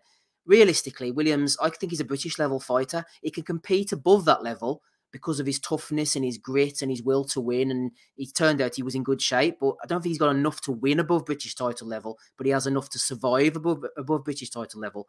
And despite the fact that he got knocked down four times, he seemed like he was on the verge of being stopped at any point. Eubank still was a little bit underwhelming for me. And I'm still not sure how good he actually is. He always manages to win at a certain level, and then he's come up short a couple of times at the next level. He's more comfortable down at middleweight. I wouldn't mind him seeing him fight Demetrius Andrade. Obviously, Andrade's moving up in weight now. If Eubank's IBO belt counts, then that'd be the first world champion Demetrius Andrade's ever fought. Andrade's never fought a world champion in his whole career. But seriously, it threatened to be a statement performance, like I was saying. If he'd have banged out Williams after four rounds, big statement. And I agree with Horsecock last night on the mic. I don't think he carried Williams, like he said. It shouldn't have been last in the distance. He should have got him out of there. Maybe he was worried about his stamina or something. I don't know. But I would like to see Eubank in another big fight now. Let's see where he's at. See if this hybrid Roy Jones style truly does transfer to the next level. Let's see what level he's at, what his true caliber is. No more messing around. Every time he's threatened to step up, Korobov wasn't his fault. He ended up getting injured. That would have been a nice fight to see exactly where he's at. DeGale was past it. Abraham was past it. Joan um, Groves beat him. Saunders beat him. We haven't had that definitive fight against a fighter around his level who's also fit and firing and on form to say, you, but that's a good win for him. I really just want to know what his level is, Mate. It's a great questioning and question. I think we've been wondering what that level is for years. Uh, Ricky Gravel at his normal level, man. This guy uh, every week, 449 in there. Says hello, lads. Hey, Ricky, good to see you. We really appreciate it, man. You are as loyal as they come, man. Uh, that is uh, it's uh, wonderful to have you here today. Um, and uh, Oz uh, Claressa Shields with a uh, 10 round boring unanimous decision Woo! over uh, Ema Kozin. Um, you have at it, sir. Good Oz. Yeah, she she's she's just a complete bullshitter, isn't she? Some of the stuff she comes out with after it, you know, like she claims she's knocking out like men in the gyms. I mean, what weight are these men? They must be like flies or something like that because, you know, th- she doesn't look even coming close to stopping, you know, somebody the same weight as her in a ring. She's look, don't get me wrong, she's extremely talented and she'll be very difficult to beat because she's non-stop. But fuck me, she's boring she is horrendous to watch. And, you know, I think it said it all last night. You know, they were clearly in favour of Savannah Marshall at ringside, but, you know, Savannah Marshall gestured, you know, like she was falling asleep. And you can see why. You really can. I mean, it's just hard to say. You know, she's talented. Um, I think Sky trying to talk up the potential pay per view between uh, Marshall and Shields is just a disaster that will not sell at all. I mean, who's going to pay cash to watch that? Because it's just not, you know, they might have some animosity between them, but realistically, you're going to pay for it? No. Um, particularly not to see that hairline either, which I, I, just, I still can't get over it. It's a joke. It's an absolute joke. She was posing at there, the huh? Yeah, Well, yeah, absolutely. Yeah, I mean, I'm hoping she's putting that purse to potentially a hair transplant or something like that. I mean, Eddie Hearn, you know, he's uh, involved in the, you know, that game. So he needs to get on to uh, pass his, some contact details onto right, the globe. Because... Keith should have given yeah. his cornrows he cut off to Claressa. And absolutely, was, yeah. That the, yeah. I think they missed the chance there. They could have worked together on something. Uh, abs- absolutely, because I mean, fuck me, that uh, that what's it called? That uh, that hairline is just non-existent like her punch power, really non-existent. It's just an absolute shambles. Um, but but no, but she is talented. Look, and you know it's easy to come out and say last night was it substandard? No, it was just a typical Claressa Shields performance. She won every round, was never really in any problems. Uh, did look to fatigue a little bit, but at the end of the day, um, that that is what she is. But what I won't have is the way people think Savannah Mark. You know, I, I don't see Marshall just coming out there and banging her out whenever she wants to. Um, she's better than that, Shield. She's a lot better than that. You don't achieve what she has done in the ring by accident just to go and get chinned off, you know, the first. Not seeing live opponent, but I, I really rate Marshall. Um, and, and I do think Marshall will beat her, actually. But I don't think it'll be easy at all. Um, so yeah, it, it's one of them. Um, I assume she's going to be back in March actually for when Marshall defends. I think she's headlining the show in Newcastle in March against her mandatory. Um, but after that, do we? Uh, I will. I will watch the fight between Marshall and Shields. By the way, because I think it's an excellent fight. It's the best fight that can happen for her. Um, but yeah, she's just she's not entertaining to watch, and she can come out and you know and say, "Oh, she's got all this power." We'll start showing it then. Start showing it. Um, and I get, I, I, it, I think it basically backs the argument off of I don't understand why we don't see three minute rounds in women's boxing. It just makes it better. I think you know you'd have. It's there's very very few big punches. I mean, you had that Jamie Mitchell last night who uh, obliterated Carly Skelly um, but that was more on levels more than anything. Mitchell can clearly punch. That could have been Carly 10, Skelly... 30 second rounds, and the end would have been the same. Ex- exactly. Yeah, completely agree. And the referee was a joke, by the way. I mean, she Skelly ended up probably taking an extra eight or nine punches unnecessarily um, on that. But whereas, you know, I think three minute rounds we probably see more. And I think someone like Shields does need that because you can have all the talent in the world, but if you're boring to watch, people don't care. You know, they're not like, you know, it's easy. Some people say, oh, yeah, look at like you'll watch, you know, like a, a light flyweight or a flyweight, but you'll still see knockouts, you know, at that those weights. Um, watching Shields, there's just there's just nothing there at all. And she's talented, yeah. But in terms of, you know, will people be sitting rushing into, you know, from a night out to watch her? Absolutely not. Uh, unless they want to mock the hairline. That's the only reason they'll be watching. that, that that is something uh, something to see, isn't it? Um, Andy, was there anything else on this card uh, on the undercard to uh, that that's worth talking about in your opinion? Uh, I just thought the kind of way they kind of put the, the card together was a bit kind of weird because I had that uh, Samuel Antwi against Conor Walker. I think it was on the on the YouTube portion uh, of the card, and they had that fucking awful Ivan Drago wannabe cut out fucking first person on the on the TV segment.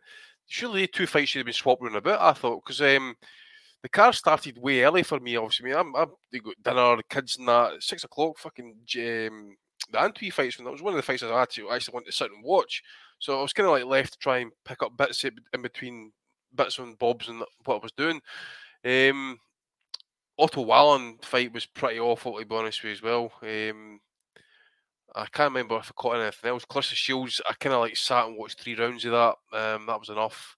Um, I think the the bit of verbals we had afterwards was, was more entertaining than that fight. To be honest with you, um, I think that was it. Really, I didn't catch um, Indongo. Jen- yeah, Jenkins Indongo. It wasn't a bad eight rounder that actually. I mean, you, you do wonder, you know, like why Indongo is still boxing because you would have thought somebody, you know, like for the fights he's had, would have made some decent cash and he's not rocking up, you know, to Cardiff uh, having an eight rounder against Chris Jenkins. I mean, you do wonder why he's still boxing. Um, I thought it was quite close actually. Um, I saw some people score it to Indongo.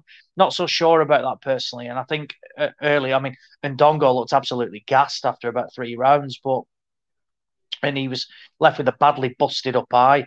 Um, I always felt Jenkins had more than the beating of him because Jenkins is he's just suffered badly with cuts throughout all of his career. And, you know, in fights, you know, that are winnable fights for him, he gets a horrendous cut and, you know, that's it. We don't see any rematches or he might be down a point on the cards and, you know, he gets a loss. Um, but it was that was one of those that you know it, was a random eight rounder put together, and I don't mind those you know like padding cards and that sort of stuff. It it, it doesn't that sort of stuff doesn't you know bother me. Um, I don't think the card was great last night. Um, I said last week that you know it it was okay. Um, I think you know it didn't peter out to what you know a couple of fights could have done. Um, and Sky need to do better. Let's have it right. If, if Eddie promoted last night's card, we'd be all over this, saying you know it wasn't good enough. Main event good, but the rest of it not so good. And I think it's only right that you know we're quite fair to them all, which I you know we we usually are. And ultimately, you know, Sky seem more interested in, you know, like like Steve said with these stupid cameras and stuff like that. And that bloke, you know, randomly oh, singing Poverty Tom Jones comes out. What the fuck's all that about? I'm, I mean, I'm yeah, what, I'm what the, Welsh, the Welsh national anthem played, man, to get myself yeah. revved up. They come out with that shit. Yeah, I, I, couldn't believe it. So I mean, I'll happily never see that guy again come out and uh, put a performance on like that. But you know, I know boxing has changed, but I'm a big believer of I don't care if there's fancy lights and you know different cameras. If the quality of fight is good, that's what I watch a show for. I don't watch a show, you know, for substandard fights, but I'll walk away thinking, bloody hell, those fireworks were good, or they had some good production when Joe Bloggs walked out. It's all about the fights, and that's what they should concentrate on. And Shalom, you know, he, he talks a good game, you know, with some of the stuff that he wants to do. Um, and I get, you know, this fight probably cost a lot of money at the top end of it. Um, but you know, we could, I think, you know, it could have done with a bit more depth and a bit more quality uh, on the card. But overall, it, it, it was okay. But you know, we well, yeah, it, it was. It was boring. It was. Do you know what? It it was boring. It was boring, and it, it never helps when you know you had Eubank, Shields, Antwick, Jenkins all went to points. Wallin went to points. People live for uh, you know for like for exciting fights and stoppages or big punches, and there was just in that we didn't you know see much. Oh, I thought Daniel Dubois' um, sister Caroline looked good actually. She'll be decent. She looks like she. I know she didn't stop Uh, her phone. The feather duster fighter, though. Sorry. She's another feather duster fighter, isn't she? Well, I don't know actually. I, I think you know it, it's always tough on pro debut, isn't it? Um, you know, b- bit you know, new to him, bit excited, that sort of stuff. Um, I actually think that she might have a bit of spite in her shots. Um, and you know, when she learns to start sitting down on them, basically, you know, and it's not all about the amateur stuff, she might start to get there. Um, but yeah, it's you know, it's not one that you know, again, you're going to tune in for. But she looked decent compared to some of the other stuff. You know, What some of the weight is she other um, lightweight, lightweight. So it's in the mix actually against you know a lot of the um, a lot of the British fighters that are on the scene at the moment. Really, She has to get Um, moving to get a chance at some of them, though, because uh, like Rob has said, you Katie Taylor's probably you know on the only only has so much longer Yeah, in a the couple more fights really for Katie, innit? Where's the heat There's maps, others- Ozzy? That's what I want to know. Where's all the heat maps, man? They've stopped that. well, yeah, they've clearly sacked they, they, they clearly tried it once and then never bothered again, didn't they? So They've kept going with yeah, the MC they're- though, but the heat maps have gone, man. I, I I thought they could have done that the other way around. Is that MC Yeah. with special needs? He's, um, do you know? I'm sure he is. He is. He he is. Eng- He is English and puts on an accent. So he his um his But profile on like of his English, age. like Yeah. So his his his uh his what's it called? His profile on it, like you know, his agency website was revealed, and it says that he can speak in four different like accents, or like American English, you know, something else. So he puts on this fucking accent to read out names and card names and results. It's I find it odd, really, really bizarre. Just, just He's not off his normal. phone as well. He's still got cue cards. He's doing it off his fucking phone. So No, that's yeah, a he's selling doing it off point his- then. He puts on the accents for the different cards. Yeah, yeah, yeah. like that. That's weird. Sky, Sky, yeah, Sky bringing you know, you know, like I said, funny camera angles and different. uh What's it called? Different MCs with funny accents. What was his like accent that. last night? It sounded American. I'd say it's American. Sounded like Gabe after a stroke. I said to you guys in the chat, I'm not going to repeat it. okay, thank you, Andy. Yeah, we'll, we'll check that out there in a second. Uh, Steve, do you have any thoughts on this card before we move on? No, let it die for goodness sake. No. Oh man, I, I was looking at, uh, and it looks like you, you might have nearly an hour worth of value of the week. So I'm going to try to putter us on in here, Yeah, but right? it's, it's true though. I mean, you- the, the card was that awful. You're saying to yourself, right, okay, this main event better live up to the hype, and then you're thinking to yourself, right, okay, Eubank's got it. He's got him on the hook, ready to go, and then what did he do? Ah, fuck it, I'll carry him. Shite. Yeah, thank God you have stuff over here in the United States worth looking forward to. Absolutely. Yeah, uh, got you know, praise BL. Yeah, they put together another one. Big owl. Oh, let's see here. Oh, uh, Simon uh, Alavi says, question for the pod is what separates fighters like Eubank, Joshua, etc., from your Canelos and Furies the fact that they can't combine their natural style with something they've been taught and adjust when needed during a fight. Instead, they seem to be so rigid with the choice of style they pick beforehand and unable to adapt midway. Take Eubank last night as example. His jab in boxing was working to a degree, but he wasn't able to revert to type uh, to finish him off with high work rate and accumulative punches. Uh, Dan, uh, Steve, that's a that's a good question on there, and but I I think it's a whole lot. I think the, the adapt adaptability in the ring is is, is w- one thing, but it's I I think that there's there's a lot more to it than just that, and what separates fighters like Eubank and Joshua from Canelo and Fury. Yeah, well, there's a reason why some of the all-time greats are all-time greats because they have that adaptability, that ring IQ. They're a bit able to change things up, and I think maybe as well Simon's alluding to the fact that AJ and Eubank they're good at things. They have their style, but when Eubank's there doing the Roy Jones, he's probably thinking every second, right? I need to do this, and I need to be like this, and I need to do that. Whereas at points last night, he could have done with being the old Channel Five Eubank, planting his feet and letting go with big heavy shots, and just getting rid of Williams and stop trying to do the Roy Jones against you know the likes of Bryant Brannon's and Glen Kelly's that we mentioned earlier. But yeah, ring adaptabilities, it's it's difficult to do. That's why the likes of Roy Jones, uh, Sugar Ray Leonard's, and that are once in a generation kind of fighters because they're able to do things um, in the middle of fights that other fighters aren't able to do. So it, it's difficult. Um, it's not as easy as it looks. And I've always said there's not one true style. This isn't an original thought, for goodness sake, but this is, there's not one true style. Sometimes you look at a fighter and you think, oh, the way he's boxed is brilliant, but then it might not work against a different level of opponent. The way Jones did things didn't always work. The way someone like a textbook boxer like Mikey Garcia, his style works perfect against Broner, but it might not work perfect against somebody else. That's the whole thing. It's a chess match against styles and strategies. And Eubank is going to have to show that adaptability when he moves up in class. He might do, he might not. So just have to wait and see. How long have we? do- What? How long has his career been? Ten years, give or take. Yeah, I'm sure he fought in Belfast about 10 years ago on one of the Tyson Fury undercards. So, yeah, it must be. He'll step up one of these days. Uh, speaking of stepping up, Rob Kelly jumping onto the pod here. Uh, Rob, what are your thoughts on the uh, the weekend of boxing that we just had here? Oh, it was amazing. Absolutely amazing. Hello, everybody. How is everyone? Hello to uh, who's on there? Steve, Maddie, uh, Ozzy, Andy. How are you, pal? How you doing, mate? Hello. Was you, for, was you for a walk away night with a shit? You get a fucking chest pump, was you? oh, you You better believe it. Shut on the wing. Shut down. It's game on now, baby, in our own time. Uh, Aye, of course, aye, in the wrong time, mate. um, I enjoyed the weekend's boxing actually. I, I, I missed the um, start of the Eubank fight and kind of ch- tuned in around round eight, where it actually looked like Williams was in the fight, but obviously went back and watched it. Um, I think the problem with Eubank, there's a whole there's a whole lot to unpack. The Boxxer, Boxxer and Sky Sports situation has to be said.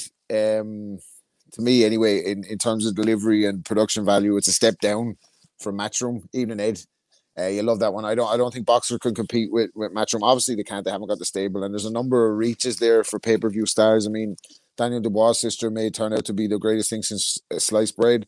Um, Chris Eubank Jr. Fuck me, man. Like, you, is anyone going to be able to make this guy a star? He seems to be successful and made a lot, made a ton of money without having won a big fight in his career. Um, the Ghost of James DeGale is not a big fight. This he looked sharp last night. He looked fight fast. Obviously, Roy is um teaching him stuff in terms of how to use his attributes. But the big, glaringly obvious fucking uh, error in in Chris Eubank for me is the lack of a jab and the lack of being able to fight anybody with a jab. He he holds his left hand low, which I'm a fan of, but you got to be loose with it. He's kind of so he's uptight all the time with his left hand, and that's how Williams was getting back into the fight by. I say getting back into the fight, but he was winning some rounds down the stretch when he should have been stretchered out. Um, not buying the whole I was trying to punish him thing too much. I just think he gets caught. He hasn't got a great ring IQ, and there's only so much like he, he gets away with it because of his physical attributes. But I think any top fighter with a with a jab would beat Eubank because he's not he's not good at defending it and he's not good at using his own.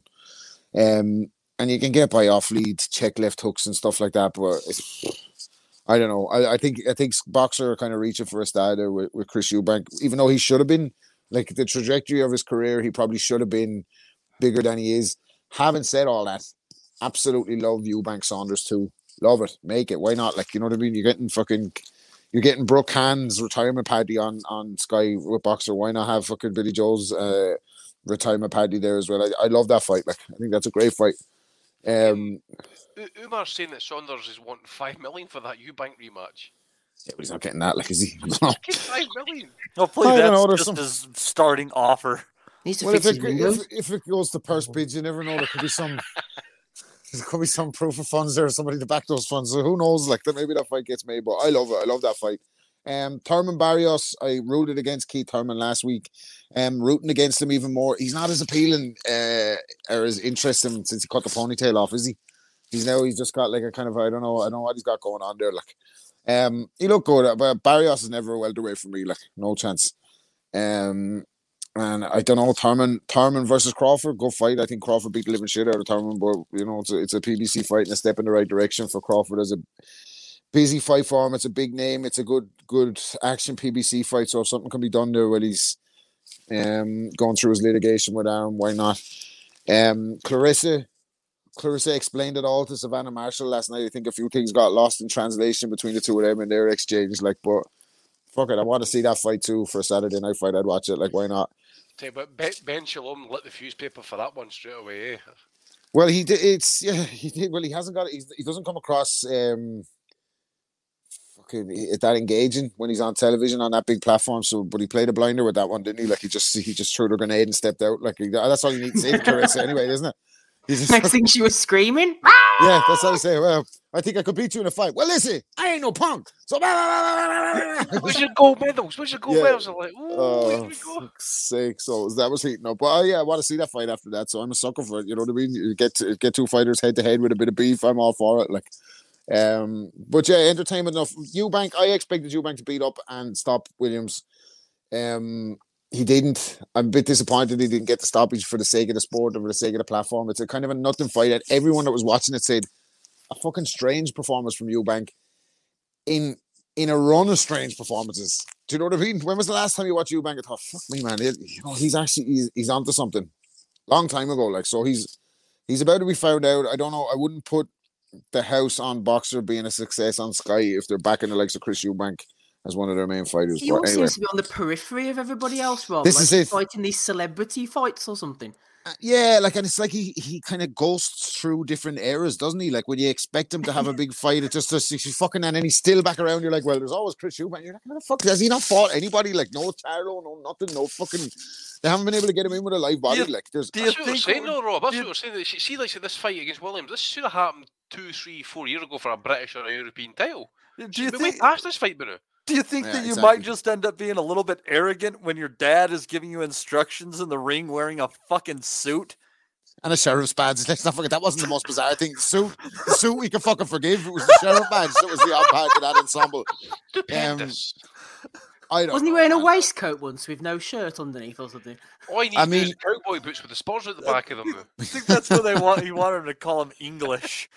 Eubank is like deputy dog at fucking rigs. I don't know man, what the fuck is going on. Like, but he's probably. I think both of them, Eubank Junior and and Conor Benn, have probably exceeded my early expectations of both of them, but still haven't hit the heights that they've been fucking. That was like. I mean, there was a time for the casual. Eubank was the casuals guy, wasn't he? Like before the Billy Joe Saunders fight, especially, lots and lots of people were thinking Eubank was going to beat Billy Joe Saunders. And people seem to forget how easy Billy Joe beat him in the first half of the fight and then rode for farm in big fights after that. But the fact of the matter is, is when he's come up against top opponents, Groves and Billy Joe Saunders, both of them have been able to beat him off a jab. I think Groves beat him with one fucking hand, didn't he? Like, so he's he. I think fundamentally there's a piece missing, and there's just a piece missing in terms of his appeal. He has he got. Is he's one of these guys where I'm looking at him and I don't know whether he's like extremely confident and arrogant and it's like a, a shtick or he just genuinely hasn't got any personality. I don't know what it is like, but he's just not that appealing, is he? But um, yeah, it's I don't know. I don't know where the fuck Chris Eubank's career is going to end up. Actually, I'd love to know. I'd love to kind of get a see what does he actually do. Does he get a title fight here? Like, does he deliver on it? Who knows? Like, He's, I mean, he's never going to fight Canelo. He's never going to fight a Charlo. He's never going to fight who else you got? Who other belt holders you got? See like um, Andrade. Um, who else we got in terms of names? and That y- these guys. fuck it, just challenge- make the Saunders two fight, the two of them. Fuck it, there's no bigger other bigger fight out for both of those now. Is Saunders versus any of the Charlos a bigger fight than him versus Eubank two? Is Eubank versus bigger any of the Charlos, even if it is for a title? Is it bigger than Eubank two? No, like let's just go fucking make that fight. Like Billy Joe seems to think it'd be easy work, so why not make it? Like Well, Uh, w- that would be a good fight to make. It's got to be made for a reasonable price. Uh, for a reasonable price, though. Like I think maybe because there's enough of a domestic beef and the rematch aspect of it. I guess. I mean, I, I think maybe five million dollars could be on the high end of like the entire purse bid for something like that. But I don't think that Billy Joe Saunders can get five million for that. What? but- What? Sorry, not that I want to continue down this black hole, but what's the purse bid for? I mean, what? What would they be bidding on? Like title? Well, well, I'm saying basically, like I, I think like at five million, uh, five five million. there'd Surely a be eno- WBO there available for the Mercer. well, the thing is, though, there, you're gonna would have be to- enough. There'd be enough uh, on that for people to make money. I there's don't not going to think. be yeah. there's, there's not going to be any belts in the line because uh, if anything, this fight's going to have to happen at a catch weight. I think because you have Eubank want to do it 160. Saunders has been campaigning at 168 for the last couple of years. He's been fat as fuck since he since the Canelo defeat, so he's got all that weight to take off. So it'll need to be at 168 or just something below that, 165 or something. You know. Yeah. Well, we'll see if they get that made. Uh, Rob, thanks for jumping on with us there. I, I noticed that you uh, you just uh, really glossed over that Thurman fight there. Um, Yeah, gloss over like whoever did Keith's fucking hair for the fight. Yeah. Um, I don't, I don't know, man. It's not. he defies your expectations. Yeah, I mean, I, I go back to what I my, criti- my main criticisms of Keith one time Thurman is when was the last time he one timed anybody? Like it's fucking a long time, like isn't it?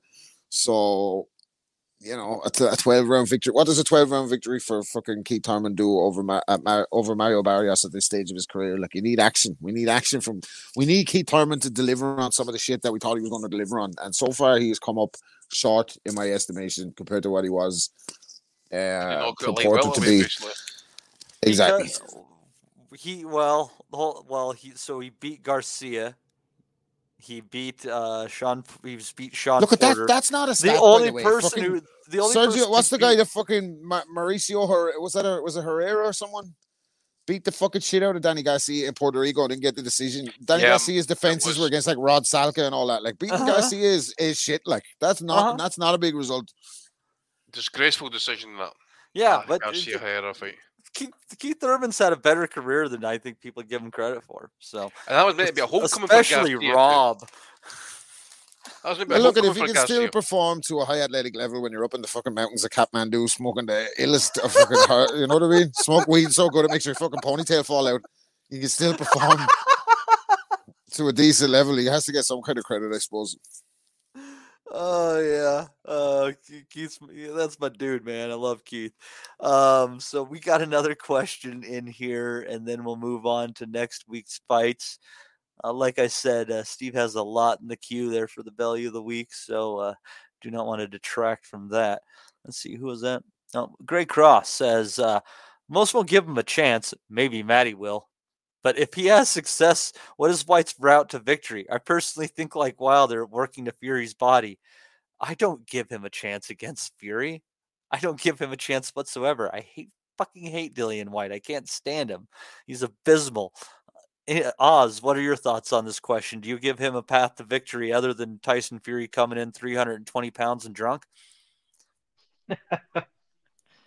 no, absolutely not. I, uh, I I don't see why causing Fury any problems whatsoever. I think the only version Whyte would have beaten of Fury is the one that when he boxed Sefer Seferi, and that's because he'd been about probably about 450 pounds and came in absolutely huge, uh, and had been doing fuck all apart from abusing, you know, like a load of booze and drugs. Uh, so no, I, I don't give Whyte any hope in the fight whatsoever.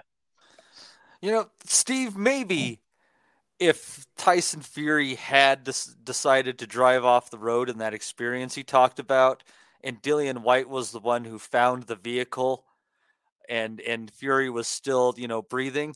I, I you know, I I, th- I think at that point, Steve, I think Dillian Whyte could probably beat that version of Tyson Fury. Yeah, well, you go straight down to the body, wouldn't you? If he's breathing uh, heavily, go straight for those lungs. Um, but in the ring, yeah, I can't see much of it to be honest. I think he'll have a good go, go to the body, throw a few swings, might last a few more rounds than people think. But once Fury starts leaning on him and wearing him down, we'll find his level again. He's done well to get to this position, considering where he came from and that, which we keep being reminded of all the time. But in the ring, he's had quite a few struggles with fighters of a lesser ability than Tyson Fury. So on that basis, I'll say Fury probably late stoppage, maybe even points. I think Whyte might be tough enough to sort of last the, the course.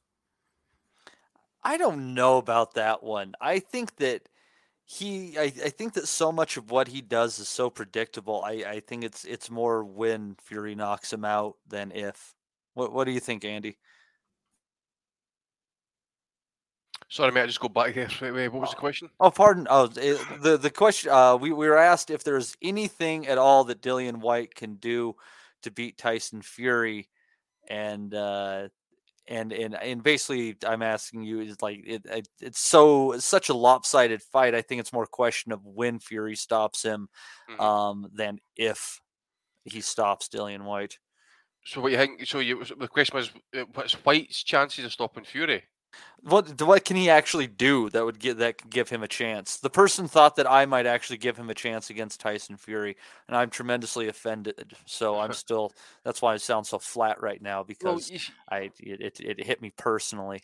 Sometimes you, you see Whyte and that he gets a bit kind of erratic with his punches, but he has got a really good left hook. But I go back to that right hand that Wilder landed on Fury in the third fight, and you actually see the bit, you know, the, the power of shot going through Fury's body, the ripple of fat going down downwards. if that doesn't ice Fury, I don't see what Whyte has got. At the end of the day, it's a heavyweight fight, though. It, it, it- it's, it's possible, but I just I just don't see it.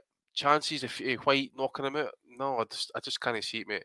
Um, I wouldn't say wouldn't be against them as a possibility that they may knock him down, for example, because Fury has shown he can get dropped a few times, even against smaller guys. But Yeah, he just gets cocky. Yeah, that, yeah, maybe that. But um, he got cocky against Wilder in the first fight with the hands down and that after after the twelfth round. But um, no, I, I don't. I don't see Whyte giving Fury much problems. I think what happens is Fury could pose himself his own problems if he takes it, doesn't take it seriously, starts clowning about that type of thing. He can caught with something stupid. Uh, he doesn't want to be doing that. So, um, so it is heavyweight boxing in the, the day. But I would say the left hook would be would, would be the one that Fury's got to kind of watch out for. I, I, I, if Fury gets cocky, maybe like it, it- but it'd have to do something stupid, like when uh, fuck, who was the hell he was fight when uh, when Nate Campbell stuck his chin out against that dude and got whacked. More what was Oh, Robbie 2006? Peden. Yeah, Oh, yeah. aye. Well, that was 2006. Remember, was Nate was telling me he was just exhausted. He knew he was on his way out, so he just basically said, "Yeah, do it." Do you think? he- do you think, think Fury comes out early to try and just do it, or do you think he just plays him and just starts to embarrass him, dissect him? At this time, yeah, I'd say he'll try and get him out of there early. For all the talking that, it's just a wee bit like, all the talk, like, okay, you got to earn it, you got to, you got to walk it now. I just, I, it's not even made yet, is it? This fucking fight. Yeah, There's that's another thing, eh? time. There's another time this week, wasn't it, where we thought it was made, and it's not fucking. I don't even know what the fuck is going on. To be honest with you, I don't know. But it, maybe when it's made, I'll give it more thought. If I was thinking about Dillian Whyte's path to victory, um, I'd go with Teddy Atlas, man. Try and go to the old Cus D'Amato, fucking side to side head movement, getting around. Because what is he going to do? He stand mid range or in range at all? You're going to get beaten. Like you're not going to fucking out wrestle him on the inside. So you have to find a way in there, like and gamble. You're going to have to gamble. I mean, win, lose or draw, he gets the biggest fucking payday of his career and can probably retire. Um, but if he's going to do something in the fight, I think he's going about it the right way in terms of staying silent. I know he's getting pelters, but I wouldn't say nothing unless the fight was made. Now times time is to train. Um, but he's going to have to have the fucking night of his life. I'm sure he's going to have to have a, an extremely off night for him to get a win. Like, how would he win? I don't. Like, I'm even just thinking, like, how could he be have moments of success in the fight? How would he win? Like, I don't know. Couldn't see it. Well, there you have it. That is uh, what Rob's thinking on the fight. And uh, so, real quick, I guess we have a few fights to go through. Oz, you thought that. Uh, did you say that you thought Danny Jacobs was the only, uh, the, and John Ryder was the only fights that we had? Um, I know it is in the UK. I, I just had a quick look then. I didn't on BoxRec. I didn't Let's realise it was America next week. available. Yeah. Yeah, there- Nothing America next there's there's a bit going on. So believe it or not, tonight on tonight on ESPN Plus, there's a 115 pound fight between Dave, David Cuellar, 20 and 0, 13 stoppages against Ricardo Blandone, 15 and 4, nine early, and a 130 fight between Christopher Lopez, 14 and 0, uh, 14 0 and 1, 10 knockouts against Dixon Flores, 17 8 and 3. The opponents being brought in both from Nicaragua, but anyone stateside, you can you have the ESPN uh, Plus app. You can go ahead and check that out this evening. That's coming from Cancun. Then on Friday, from your call, also available ESPN Plus stateside, you got a 160 pound fight between Danny Dignam and Grant Dennis. yeah. And then Well, Lee McGregor's card, card, think, isn't it? Yep, Lee McGregor against Diego Alberto Ruiz. Going through his record, Ruiz is not going to be one of those Mexican guys that comes in and, and blasts you. Yeah, he's an Argent- Argentinian, stopped by Conlon. Yep. Uh, Mm. So you got that going on, Oz. Uh, I, I uh, so that that's exciting. Anything to say about that card? Ah, he was Um, the watching that shit. Yeah, um, I, I didn't realize it was on. I didn't see it on the box rec main schedule. Um, it's an MTK card, isn't it? So I think that's their first of the year now.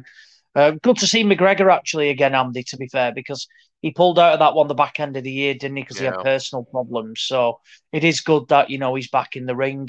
Um, a damn shame we won't see the Kash Farooq fight because Farooq's had to retire um, because of problems with his scans.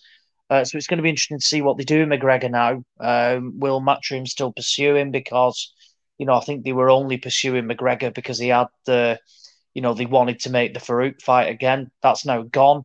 So I don't know what they're going to do with that. Uh, the rest of the card, I mean, it, it, it's pretty naff, actually. A lot of young, uh, young, very young prospects turning over. Um, and the main event is Ah, I mean, look, it's for a ranking belt, and Dignam's ranked quite high with the WBO, despite, you know, he shouldn't be, you know, where he is. Uh, he should have too much for that. Grant Dennis, um, you know, while Dignam's limited, Dennis is even more so limited. Uh, I don't think they've got any common opponents. Uh, yeah, they have actually. Andre Sirotkin, who John Ryder beat, um, knocked out actually. Uh, Sirotkin drew with Dignam last time out, and then he knocked. He actually knocked uh, Grant Dennis out. So That's what I saw actually that got- was he? That was on one of the El Siesta cards, wasn't it? Out in Belarus. The the yeah the Sirotkin Did Grant you say Dennis. El Siesta from Belarus? Oh yeah, I saw. I saw Yeah, that. That's fucking. Yeah, yeah. And then I actually watched the Dignam Sirotkin fight again. So, you know, Andre Sirotkin doing the rounds on the asylum, you know, that big name. But um but yeah, uh, Dignam should win. You know, it, it's a standard small hall card on Friday. Uh, MTK have put a far, you know, a lot better on, but you know, it's their first one back of the year, and I think it's just trying to get people active.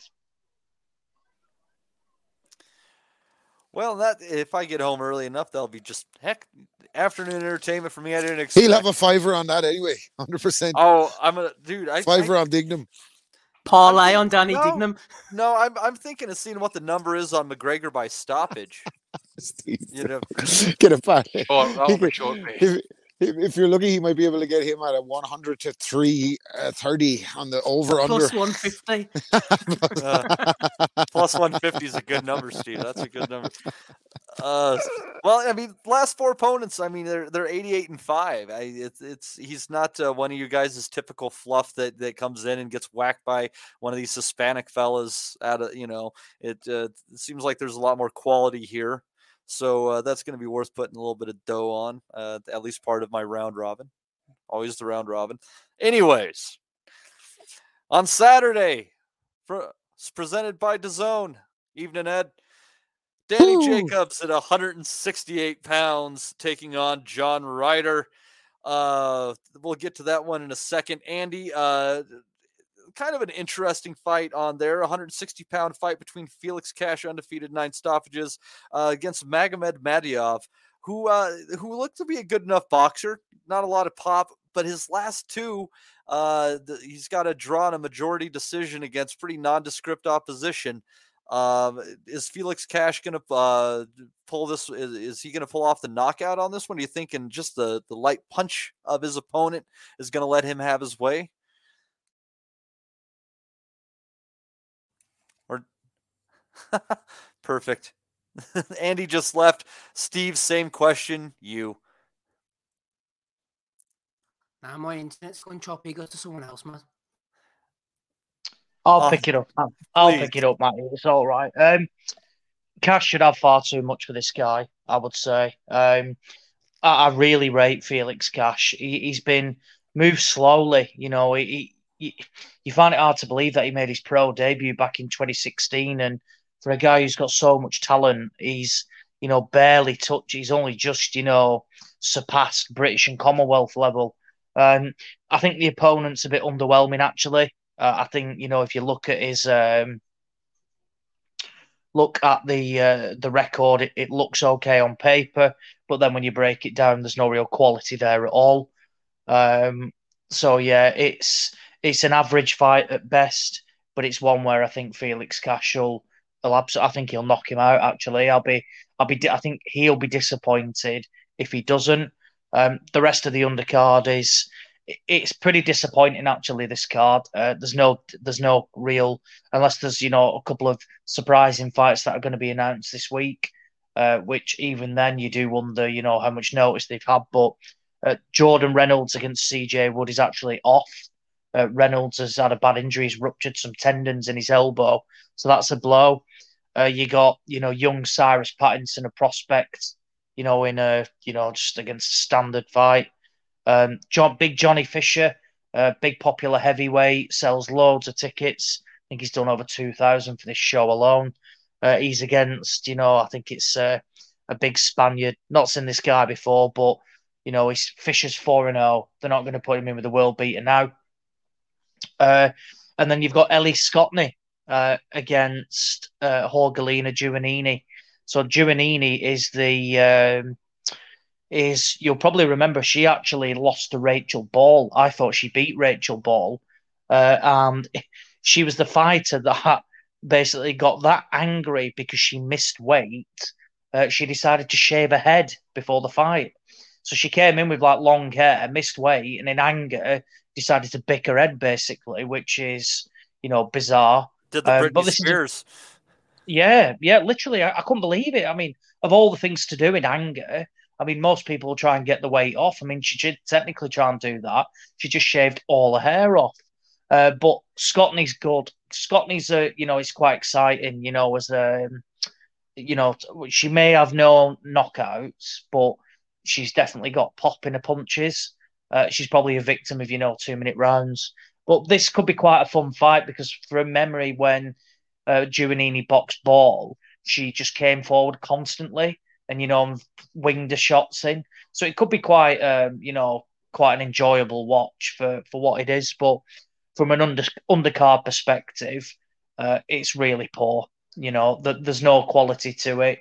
Um, it's probably a similar levels to, if not worse, than the Sky undercard that we saw at the weekend. So uh, disappointing, disappointing. Yeah, uh, kind of phoning that undercard in for sure. Uh, the uh, the main event, though, unless unless anybody else wants to jump in on the undercard, five, four, three, two. The main event uh, with Danny Jacobs against John Ryder. Um, this fight for me, uh, Rob, the the Danny Jacobs that we've seen of late has been lethargic, uninterested slappier with his shots. Um, John Ryder, there's nothing too impressive about him, but he always works. He always tries to win. And Jacobs is just at that point where someone with a whole lot of try just might beat him. Listen, first of all, don't talk about my cousin John Ryder like that and say there's nothing fucking to him. Uh, everybody knows me and John are very close, close, close relatives by blood, and we are, we're practically fucking best mates. Um, so don't speak about him like that. No, I, I think um, I think this is a good fight for both of them. I think it's a kind of a I think it's, it's a past the crossroads fight for him. I mean, Ryder Ryder is an early man in a lot of ways. He's, uh, you know, we can't we can't speak highly enough of him here on the pod. He's given us loads of time over the years. Thanks to Oz, he's done, he's come on and done interviews even after some of his big wins. He was probably written off by everybody in the sport as a British level middleweight, and he's proved since he went up to 68 that he belongs in the conversation at least for title shots. When you see some of the guys who've had a crack at Canelo at 68, you certainly think Ryder deserves his pop uh, at the 68 crown. Whether he's going to get it now with the current landscape, I don't know. I think Canelo's unification run didn't do him any favors. He's not exactly going to be high on the list for Canelo now, who seems to want kind of marquee fights. So, um, unless those belts fragment, which they probably will, as I think Canelo's talking about venturing north, isn't he? I don't know what the what the what the future holds for either the the, the two of these, uh, depending on who the winner is. But we're going to go for Ryder biasly. Um, I'd say that Danny Jacobs probably hit his fucking apex about four years ago against Golovkin and hasn't hasn't uh, been the same since. So um, we go. I'll edge towards Ryder in this fight. That it, it, it's interesting on that one, uh, Andy. You know, you, you'd think that Danny Jacobs, considering his pedigree and who he's who he's fought, um, you'd think that he would be a huge favorite in this fight. He's not. He's uh, John Ryder's only paying about uh, a dollar and a half on a buck. It's you'd think that he'd be four, five to one, maybe, but I I think the betting market, especially since this is at home, I, I I think you kind of almost have to lean towards this being tilted in Ryder's favor, don't you, Andy? Yeah, well, if this fight was happening, say, eighteen months ago, two years ago, I would I would have favoured John Ryder pretty heavily, to be honest, because he was riding that cusp of a wave. He was looking really good, moved up in weight. Um, to be honest with you, as well, Jacobs, to me, but, but he's no fault. Was it two years? He said something along those lines. Anyway. Yeah, when he fought Rosado, yeah, Rosado, why it wasn't exactly fantastic. Um, that's a fight. I, I agree with Rob. I, I've, I've got excited with John Ryder. Um, I dare say, if he's got that same, I think it comes into a fair bit with him is, is probably confidence actually, uh, and a wee bit of belief.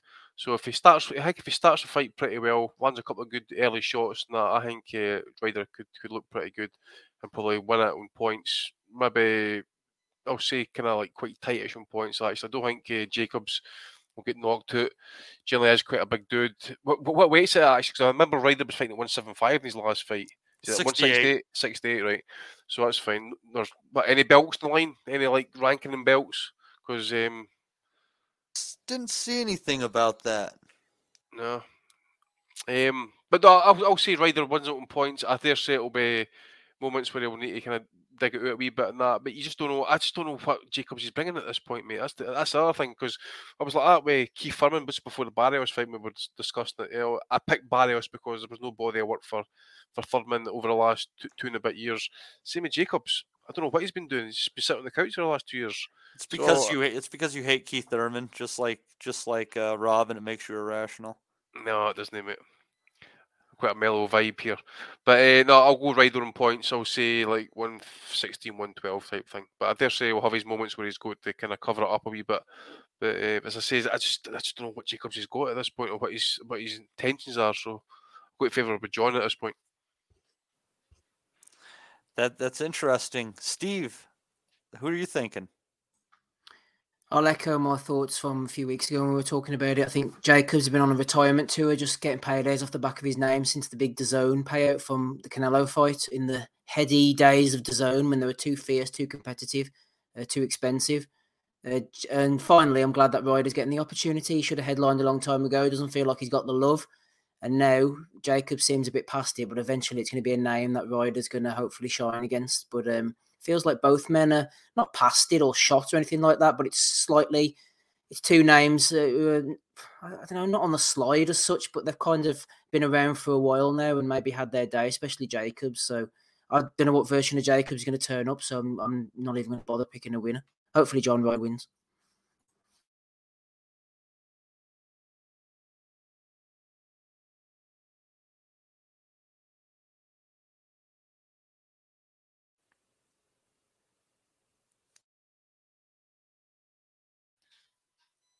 Matty. Oh, oh, I thought sorry. that- I thought that was just me. I was like, what the fuck is No, going no, on no. here? I, I thought I thought I had hit my button and I didn't. I thought you said you were all right, Spider. No, no. Uh, Oz, uh, last word on this fight. Um, I agree with Rob and Andy. Um, I think John will be too have too much in the tank more than anything, and I, I don't mean you know that uh, you know he'll, he'll outwork him. I just think he's just a fresher fighter, and um, I spoke to John last week actually, and he is absolutely buzzing for this. Um, he said it's an opportunity, you know, that he's been waiting for. You know, he's he's done it the hard way. He's you know he's suffered losses and and bad losses as well. You know, at, at, at levels that he's clearly surpassed now. Um, but he's you know he's banged up for it. He feels great. Um, his what's it called? Sparring's gone. Camp's gone extremely well. So yeah, it's um, it's one I think you know that he's got the bit between his teeth. He knows he can't, you know, take Jacobs for granted. He's not looked into that Rosado performance too much because, you know, whilst it's easy to do so, you'd be a fool just to take it on face value. Um, Jacobs has, you know, has operated at the best level before, uh, and you've got to give him the respect for that. Um, that saying, I can afford to look into the last performance of Danny Jacobs, and and he got a gift against Gabe Rosado, a gift. He, he should have lost, uh, and I think, you know, when you're going pretty much, you know, you're losing to Gabe Rosado with all due respect. Um, I think John is a better fighter than Gabe Rosado, and and he's really had a resurgence at 168. I think we all were a bit, you know, when he jumped up there, we think, you know, is he going to be a bit too small because height wise, he's, he's not the biggest, but he's just shown that you know the the eight pounds that he was taking off at middleweight, uh, he's now doesn't have to take off at super middle, but it's been the best thing for his career. Um, I think I don't. He he certainly won't stop him. I'll be amazed if he even come close to that. But what I do think he'll do, I think he'll get a fairly comfortable points win. So I'm thinking like a 116, 112. Um, and from that, you know, who knows what opportunity John will be able to get because, you know, from if he gets the win over here, um, the win over Jacobs, I, I, I would assume Matty um, will carry some clout in the US. You know, if Ryder gets that, you know, a big win over Jacobs over here, um, Ryder will have opportunities. You know, he won't be an unknown, um, you know, so much in America when he's got a win over someone like Rosado, uh, over Jacobs. It's a great scalp. It, it Yeah. really is. No matter how much we know that Jacobs isn't what he was five years ago, it's a great Mhm. scalping name. Absolutely. So yeah, I, I think it'll be. Um, I, I think it'll be a big performance by John. do think he needs to start quite well. I don't think he he can afford a you know a super slow start because you know you give any fighter confidence regardless of what level they're at. Um, if they may not be the best, but if they're confident and they're winning early rounds, they're going to be a difficult fighter to beat. So yeah, I, I- think John. I think they'll get the game plan right. Having spoken to him, you know, he seems in the right place. He seems confident. He's feeling good. So yeah, uh, fingers crossed. You know, he gets that big win next week, and it opens up even more opportunities for him. Um, and think you know, eventually, hopefully, leads to a world title shot. That would be fantastic. I mean, if yeah, at least like people that really appreciate it and want to have the opportunity. You know, they're going to give a good night's work if put on that stage, and you know, they might lose. It it, it happens, but uh, at some point, guys like that definitely just deserve a chance. Um, I I've been struggling with this one a lot, and the uh, it's interesting. The odds have tightened up on on some places. Um, you're getting uh, you're getting just barely better than even money on Ryder, and that's that's moved. the The market's definitely moving quite a bit on that one. Um, but I, I think I think Jacobs has one more in him where he's going to just sneak it out. I don't know that he's going to look phenomenal, but I think he's going to do just enough. So I'm going to dissent, and I'm going to go with Danny Jacobs and expect uh, to be eating crow next week. And and with that, I will give it over to Steve for the Belly of the Week. Thanks very much, Matty. It might be me eating crow by the end of this. My internet's struggling, so if I start to to go down I start to take a few too many shots. You'll have to try and drag me back up again as best as you can. Let's get into the episode 460 value of the week. Uh, Dominic, friend of the pod, Dominic Henry, has sent me a few Porky clips to play us in, actually. Uh, first of all, uh, I think it's Porky and Rico uh, talking about Benn. Interesting moving forward, Rico, innit? Um, Interesting times, Matt. Exciting times ahead. A cacophony, a cacophony of noise, Matt. He's going Yeah. to have the Blue Ribbon Division back. What about the other one who came out the other day? Ready for liftoff, Matt. Ready for lift. It sounded like they were in bed together, didn't it? Yeah, I mean, it's not exactly a rocket going to Mars, is it? Benn, yeah, no, no. Benn, uh, Benn's looking a bit old and uh, not so bad these days, isn't he? His, his hair's going white, isn't it?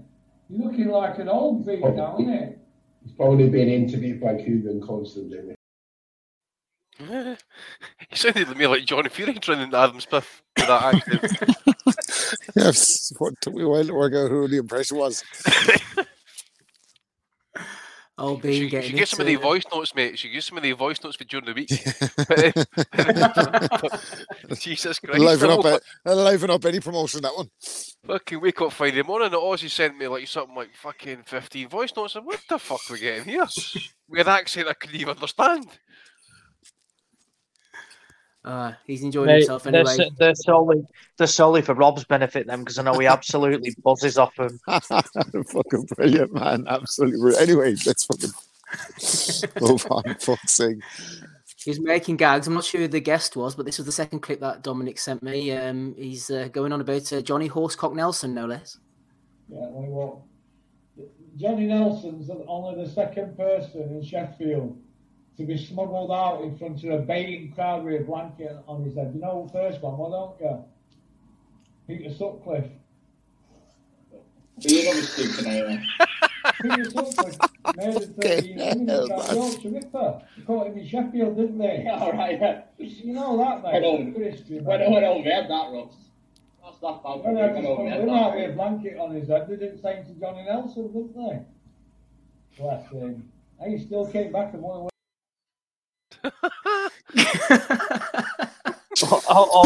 only only Russ can somehow compare uh, basically weave Johnny Nelson and Peter Sutcliffe into the same sentence and give them a comparison.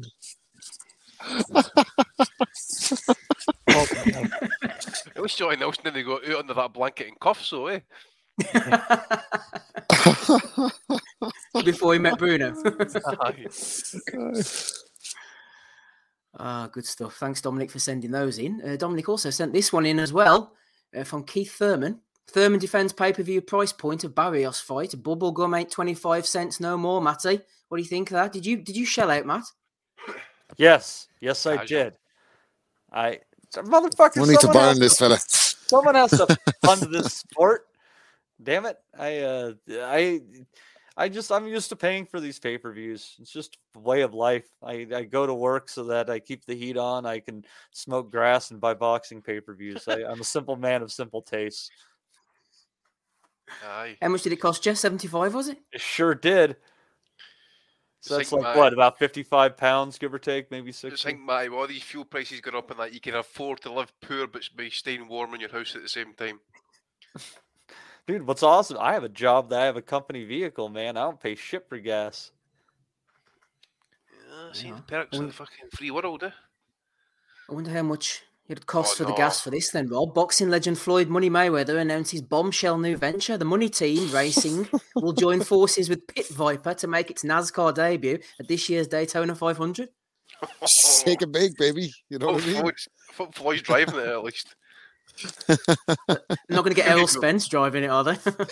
yeah, Spence is the driver, man, at NASCAR. That's what we need.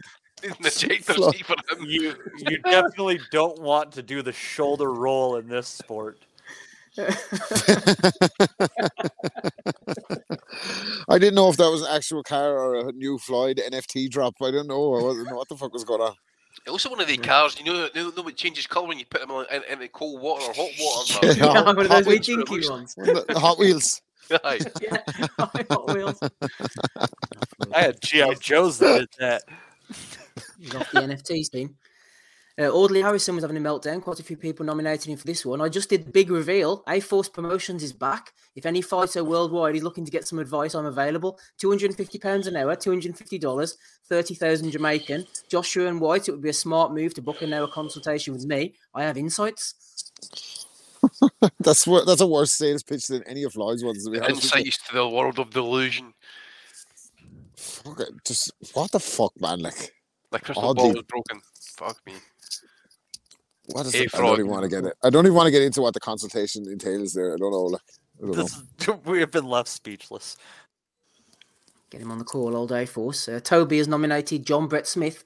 I very much doubt Eddie will regret joining the zone. Whether they buy out BT Sport or not, it'll have no impact on him. Are you sure about that, John? Are you sure about that now? Aye. So any very better this week, Edward. Good Edward. How you doing? Oh yeah, it's, Hey, Surprised. Ed, just, just to let you know, mate, we actually get some people kind of like messaged into us, thanking us for, for, you know for what we do because we brighten up the week and that. I know you've been having a hard time recently, mate. So just get in touch and we'll, we'll, we'll Well, listen if you want. I know you probably don't listen, but maybe do you listen? Or? Even at that, anyway. Hope you're good, dude. Oh, he's got He he's, could ring up Audley Harrison for £250 an hour. he's got his minions to report back what's getting said. Don't you worry about that. Uh, next one flying in here is Steffi Levi. Abs are back, boobs are gone, and cake is just a distant memory. The sacrifices we make. Cocaine Dawkins has nominated for this one. Dave Allen's in the back just eating the cake. I don't know. Hard work and dedication going into that one. Uh, so off the day, and that's Brian King. He's nominated Mick the Jumbo. Uh, Kugan had dropped a new video with Eddie Hearn. He says, "Thanks, Cougs. Gives us all a real perspective of what's happening, rather than normal me- normal media outlets suiting their agendas. No agenda where Coogs is concerned. There, Dominic Gill says Jesus wept. Unbelievable. Oh, good old Coogs. Uh, next one here is Usyk. Anybody see this one? Usyk Ah, coming on seen it, missing an aye. open. I did, yeah. What's he at, by the way? Hold on for a second. Let me. I saw this as well, like, and I was like, "Is this like an old clip?" No. Recently, Aye, that's- Usyk made his debut for some fucking league team in the Ukraine. Misses a sitter, by the way. He wouldn't get my fucking over thirty five Astro team fresh off a fucking eight two win on Friday night. By the way, he wouldn't. Fuck. Uh, But what's he doing? He could do his cruise at the fucking throat as if the heavyweight division is not bad not- enough. We need him to roll his ankle or something. The stupid. But how are you going to tell him he's not playing? I suppose. I remember seeing a video of uh, Nurmagomedov playing football once. He watches this cunt running for a ball. Jesus Christ, just straight lines, just runs through people. Doesn't even bother running past. Just runs fucking through them. He, he- he looks like the inmates that pick up trash on the side of the road. Uh, he's, try- he's shadow box before he comes on and that. Literally on the park, two minutes, the ball gets cut across to the right side. He's there, it's tapping, fucking misses it. Rangers made a bid for him. I heard on the last day of the gets fucking sent packing after that one. Brutamente honesto. Travis J. Honestly, it's time for boxing journos to keep the same energy for Fury, Arum, and Frank Warren that they have for Eddie Hearn. Nobody challenges Fury on anything. They just danced around and let him get his nonsense lies off. Hashtag what charity did you know donate your purse to? What do you think about this one, Matty? Any truth in this? I don't know. Has mental health in the UK improved since he fought Deontay Wilder? You tell me. Listen, I tell you what, right? I think he's better at playing the media than anybody else, and that's not like his fault or whatever. He just he's able to spin journalists, like you know what I mean. You're not going to get fucking Umar with his nice watch going. So, so why were you why were you on Instagram sitting there with Daniel Kinahan, Tyson? He's not going to say that, is he? Like, do you know what I mean? Nobody's going to say it. So Fury's just better at fucking defusing everybody and making him buy into his. I don't think he's Mary Poppins, by the way. You know what I mean? I think he's probably the best heavyweight as a fighter, as a person. I couldn't give a fuck who's the nicest or who's the better or whatever the fuck it is. Like, you know what I mean? Who cares? Like, as long as they fight each other. Usyk's probably the soundest of them all, I'd say. I would imagine so.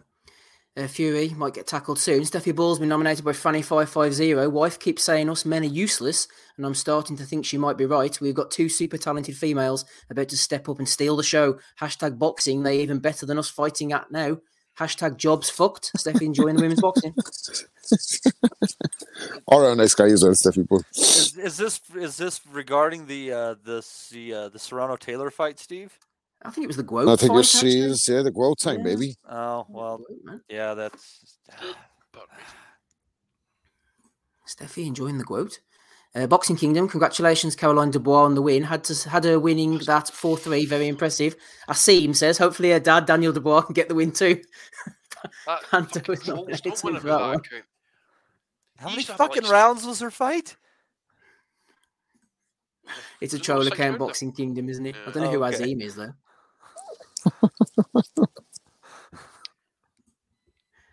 And next one, Ben Russell. He says the bloke singing Delilah has got to win it, surely. Andy, uh, did you enjoy this Poundland Tom, jo- Tom Jones? Ah, did that fuck me? As I say, if you wanted to get me revved up before a big fight, get the fucking Land of Your Fathers getting played, then I'd have been up for it. But fucking that shit. Tom He Jones said- wannabe, man. Andy only likes the fucking Tom Jones impression impersonator of Fools and Horses. He was listening to him on Wednesday because he was quiet. No wonder enough, Liam actually- Williams came out funny- cold after that, though. Funny enough, I see what he was singing that actually. It was actually Tony Angelino I started thinking about. yeah, Tony oh! Angelino, yeah. Having the fucking stuff in his pants and that as well, you know. Ah, he's the latest nomination. A few more to go here. Uh, I can't remember who sent this one in, but tom.co.uk, insurance for dads. I just want to get home safe to my wife and kids. Tony Bellew explains, Rob. he's gone quite well. He actually has disappeared because he's well, he hasn't. He's just on his own now, and he can't be seen anymore. Like, um, no one's watching him. But uh, you know, I'm looking forward to this. What what is his brutal man, honesto with Tony Bellew? He's telling the truth. Is he's giving it the real deal? He wants to her to get home. angry. That's the new pod. Oh yeah, has anyone? No, I've, I never. I, I've neglected to listen to. I'm not doing my job really. Neglected to listen. I think it was Brian King sent that one in. Um, Charles has sent this in. Opinions BXG, like him or not, you have to have respect for Dillian Whyte. What a guy. Uh, born in poverty in Jamaica, stabbed, shot, became a father at 13, endured over 1,000 endured over 1,000 days as mandatory challenger, like he was locked up somewhere. Next, he lives his dream of fighting for a world title. Well, Russ Anber had a different list. He said tested positive before his fight with Oscar Rivas and hid the finding. Never opened the B sample. Switched the gloves he had previously selected for a pair that were never inspected by anyone from the opposing camp. What a guy! He, he nutted at a chick when he was 12. Yeah, I thought it was a list of his. Which one was the list of his good shit that he did? I thought that was the one. Uh, he, he was at least temporarily the coolest, temporarily the coolest kid in his neighborhood. Yeah, but hang on, though, mate. He learned late in life how to pull out. Look at all the faces pulled out. I don't understand why all this has anything to do with him getting shots or not, though. Because Spencer Fearon was like this, wasn't he? He, he said he said Whyte was Aye. innocent based on the fact that he was what Well, I from the have- or something. I mean, Aye, that's but not really a he was poor defence. in Jamaica and that. It's like fucking Rivas came from fucking gold, gold spoon country, eh? Fuck me, man. I, I have news for I have news for whoever put this slide together. Boxers have rough lives. You know what I mean, lots of them have overcome adversity to be where they're at. Is kind of fucking par for the course, there, pal. Fucking hell.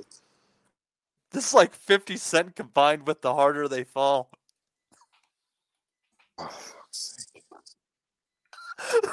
Rob got that joke at least. at least somebody got that goddamn joke. Wish just got out here. Oh, the Ebony Gad, beautiful first milk day PR, again. the guard, Andy, the guard.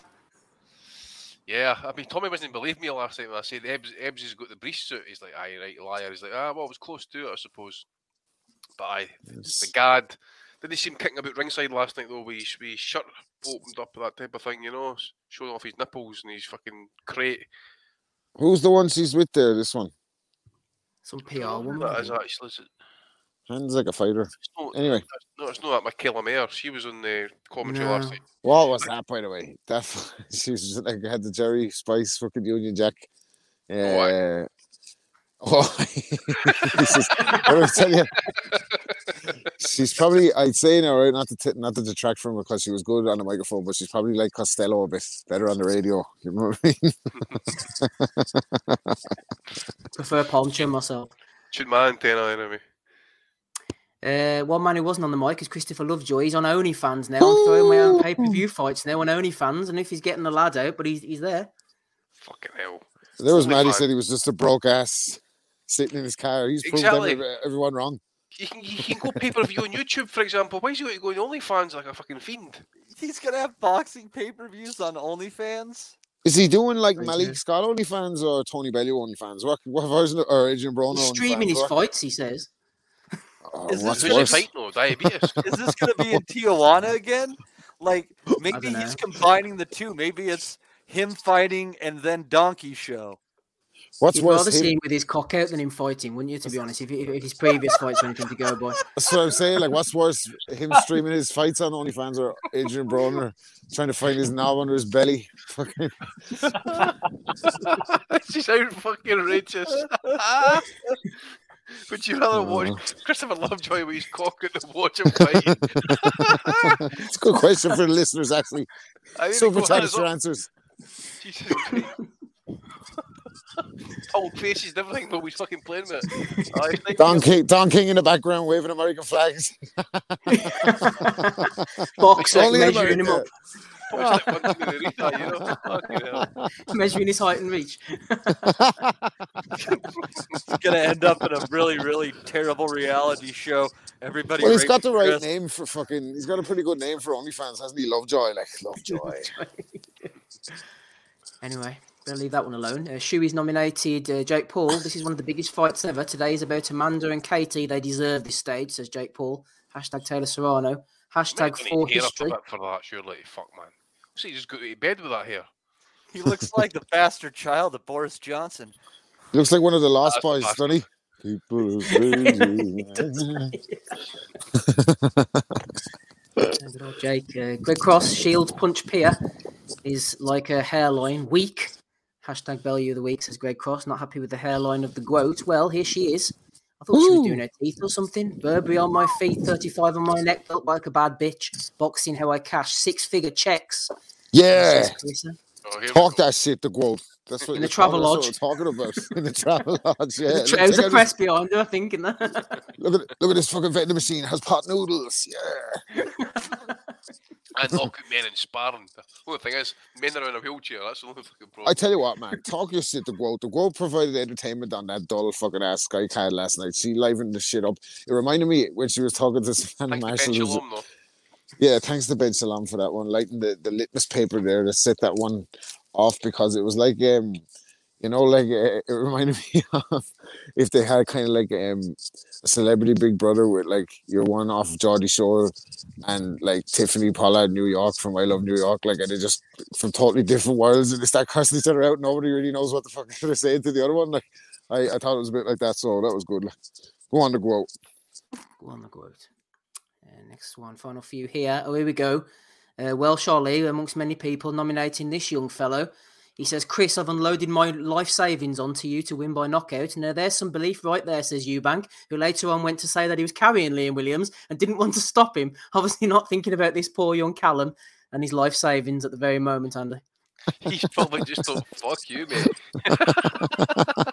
You're fucking broke. True. That fella's after trying to sign microwave out through the fucking window. fucking French can fucking follow this soon after. Uh, yeah, Audley getting nominated again. He was on bit of on one. Scott Robbins nominated me. Audley Harrison says Audley would have beaten Vladimir Klitschko for the heavyweight championship of the world if he didn't have a nervous breakdown in 2004 caused by a treacherous campaign by BBC Sport to force me to give up my company. Why BBC politics? Why? Yeah, you fucking assholes. And and another thing, all all the great things that I could have achieved if it wasn't for my multiple nervous breakdowns, it's making me think. Little does Audley know, Rob. We saw him fight during that BBC era. That was never gonna Audley, I was. I was in the house when Audley uh, got beaten by Big Rogie. Oh, man, ca- that was can terrible faking hilarious, on the that, mate. Fucking undercard. So that's there was a lot of fucking. There was a lot of. Uh, Say politicized Hey. singing from the, nor- the northern attendees on the night. It was uh, it was lively in there. in the old Excel, I think it was. Fuck's sake. It, Audley can't live in a world of ifs, you know. I mean, if I didn't go into that public restroom when I was nine, my mental health would be so Yeah, much but- better. You, you just can't live in the past. It's bad enough, like you have a fucking nervous breakdown, then you have a fella who's a taxi driver beat you and he shouts in the dressing room taxi for Harrison or taxi for Audley or something after he wins. It's fucking, you'd be on the floor after that. Fuck's Oh, sake. the Rogie run was a great run. And he's still got a David Haye fight for a world title. Fuck me. I know. And he caught me as well that night. That's why every time I feel sorry for Audley, I think back to that night that I paid fucking 20 quid or something that watch him fucking not Saw throw you punch in the that fucking. Oh, you must ah, have had a moment of weakness, fuckers. mate. I tell you what. I'm telling you, man. That was it. That was that's what they made me. Thanks, lads.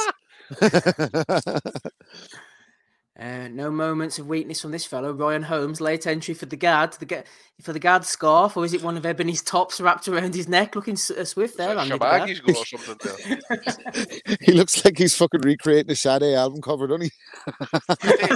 he, looks, he looks like he looks like fucking uh, Sean Bean with hair. No He does dance on a actually. smooth Does out- he? Yeah, he's ready to get killed any second. Every time Sean Bean's in, he fucking bites the dust on He's fucking next. Let's hope. Looks like a Head dying incoming. lesbian in a shawl. Sean Bean. Oh, to Adam Boo. uh, for a couple, here's one from Oh, you, Andy, that you sent in. I fancy my chances as a catchweight. Benn versus Eubank. It could happen. I see Oh, it. good, um, Let's see it. Let's get it on. Money talks. We're here for. Bullshit Yeah, walks. should, he should try and fight somebody at his own weight in their prime first, rather than calling out unrealistic catch weights. What is Benn's a welterweight, isn't he? Um, Yeah, nah, yeah. Fucking hell. Nah, it's not going to be any catch weight. We fucking just got to get it done. Shows how you know you're putting 147 on notice. Put Eubank on notice. Hey. Ezekiel did it. Ezekiel jumped up to uh, middleweight and boxed uh, Gennady Golovkin. So Con- Conor Benn can do it. Rodriguez jumped up two weight classes on uh, less than a week's notice. Yeah. Fuck it. Badass. Oh, he's a badass man. Chase man. the I was only a greatness. pounds Chase the greatness. Come on, man. Let's be honest. Come on now, Steve. Why are you going to do this? 54? Could they do it at 54 or 58? What could they do with that? Steve being a No, cunt here, eh? It's only a few pounds in it. Fuck you. Get it done. Shut- Get it done. Sounds better when you say two weight divisions. Come on, the fuck. I know, but super Superfly to whatever it was. Yeah, I know, but Just saying, It's just saying, just saying. Could be worse. Could be this. Shawn Porter rocking one of Danny Garcia's suits. here I've just seen the link that, that Matty sent us. So it's ninety nine dollars to buy this. Ninety nine dollars ninety nine cents. It's What, the fucking suit? horrific. The suit. Nine, Aye. nine dollars. It, it's like it reminds me of that episode of the Cosby Show. Remember when the fucking the guy stitched his own fucking shirt? Malcolm Jamal Warner did his own shirt. Oh, you are too young to fucking remember that. You you only remember the bad side of Cosby. I'm going to say, it doesn't really compared to Bill Cosby. I'd say the, the suit's the, wor- the least of his problems. Yeah. But ev- That is- everything in there is is is less than Danny hundred one. bucks. I, I'm a- tempted to buy the lavender one, Andy. Check out the lavender suit. Nah, it's mate, one that is- tone. One tone.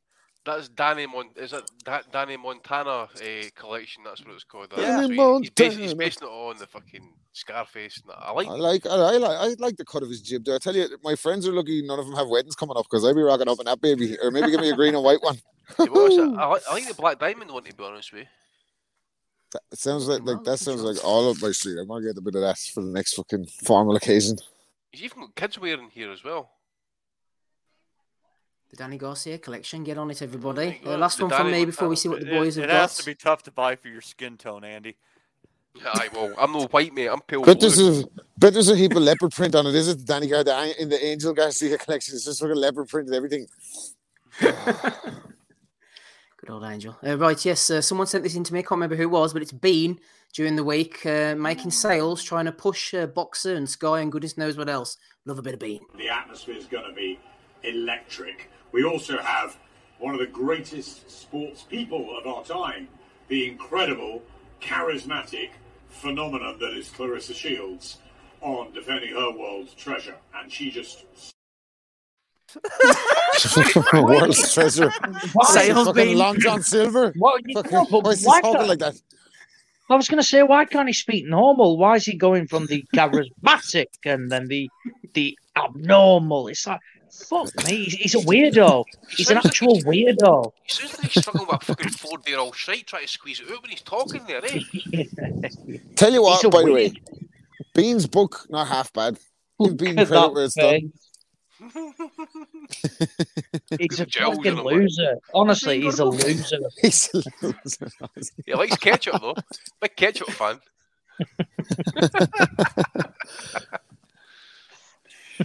We'll never forget. What did he say about uh, what was the comment about Tony Bellew though? Was it the uh, in reference to the bomber? It was nothing Yeah. to do with the uh, bombings at the Manchester Arena Manchester though. Arena. Yeah, thanks, Ozzy. thanks for that, Adam. You know, you know, I, I used to think that.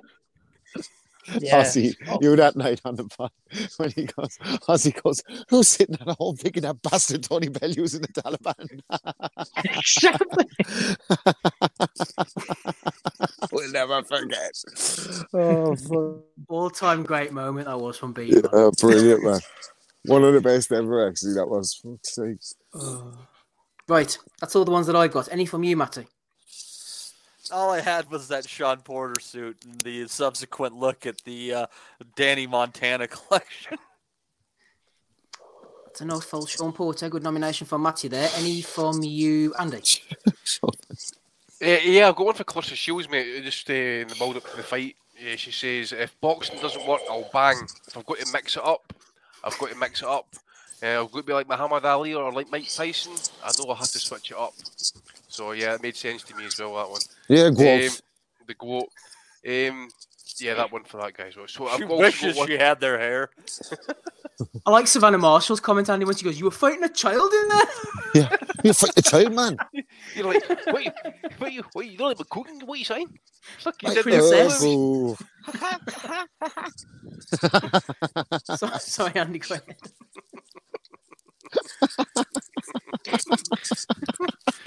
Oh. I like the bit of that. I actually, I have to say that was that was good crack. like. Um, the, I, fuck the that child, IBF, man.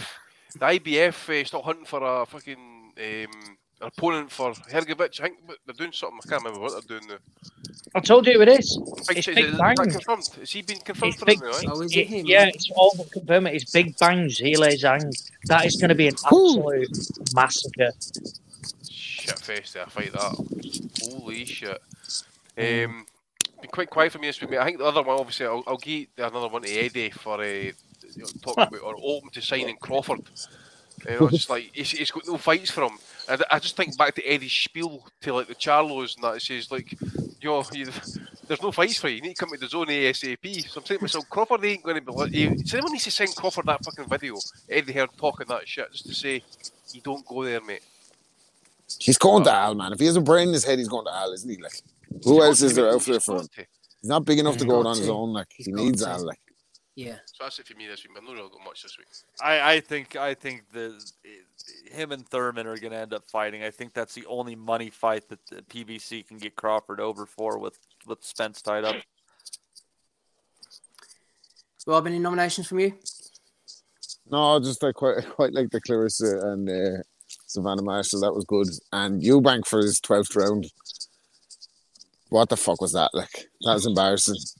That was just pure embarrassing. Like, it's not, you're not Roy Jones, man. Like, you're not going to be Roy Jones. Like, just, nobody's Roy Jones. You know what I mean? Apart from Roy Jones. It's just, it's pathetic. Like, it's a pathetic impression. Like, it's, I'm, I'm fascinated at no more the commentary. Like, they make a loser. Like, so, you know, he's implemented some of the Roy, he's copying some. He's doing an impression of Roy Jones highlight, YouTube highlights in the 12th round versus Liam Williams. It's not, like, it's pathetic. I, I thought it was fucking shambolic. But anyway. Um, He's like the Roy who fought Enzo and Lebedev and them at the end, Rob. yeah, yeah, exactly. Even his facial hair is a tribute to Roy Jones. It's just, it's all a bit. I don't know. It's all a bit. I don't know, man. I don't know. I didn't like it, but um, there wasn't much else. Eddie was a bit salty in some of the fucking interviews, wasn't he? So I hear anyway. I didn't watch the whole lot of them, but he's laying the blame on fucking. And I think, like, actually, yeah, wasn't he saying something like the, you know, Warren gets PR from Umar, but like Eddie gets PR from Kugan, they're all getting PR from someone. Who gives a fuck at this point? Will the fucking four is whoever is involved get the fucking finger out? Maybe speak to someone's advisor and get one of these fucking fights made, even one of them, like instead of talking on YouTube every fucking day back and forth like a bunch of women. It's embarrassing, like. So yeah, Well said, Rob. Talking on YouTube like a bunch of women. Uh, Oz, any nominations from you? Uh, yeah, one more actually, um, and it is Suck for it. Bean again. Uh, it's for Adam Bean Smith. So, as well as uh, his eccentric uh, video that he did pre uh, pre show, he also inadvertently revealed that he has a foot fetish because What? he mentioned no Wait, less than five. He mentioned no less than five times that he knows that Claressa Shields likes to wear slippers constantly, and he said this on commentary as well. So yeah, he's clearly obsessed with feet because he couldn't shut up talking about Claressa Shields' slippers. We look at the head, he looks at the toe. Was it Loses- Brothers or something? Lose his mind with Ebanie Bridges at ringside, man. Fucking gear bag full of socks. Like, Mikaela Mayer sitting next to him, but you can imagine what he's thinking to himself. Now he's sitting there getting a wee selfie taken with a wee cheesy grin, like Chrissy Boyd sitting there. You know, Actually, Yeah, there was crying. and, and, and another one for Hi, there- wanking. there's another nomi- there's another nomination for um, there's another nomination for Bean as well actually because at, at, at, at the weigh-in of Shields and that that woman she was fighting they were um, you know stood posing you know like with their ar- uh, you know arms up and stuff like that and he was just caught from behind popping his head round a couple of people looking at their asses and then popping his head back Brilliant. well, speaking of which, speaking of which, I thought I had nothing value of the week for me because we were watching the fights last night in the house. The missus is like, uh, Ebanie Bridges is popping up on the screen. She's like, "Who's she?" I'm like, "Oh, she's the blonde bomber." Like. Who the she's like, fuck's "Ah." blonde? How do you know that She's nickname? like, yeah, yeah. She's like, oh, you see, I goes, I know. She's like, I goes, one of them's half decent. Like, Olmanov looks her up, like, don't she? She's looking at me like, and I look at her, and she's got the hump. I goes, what's wrong with you? She's like, you're a fucking idiot.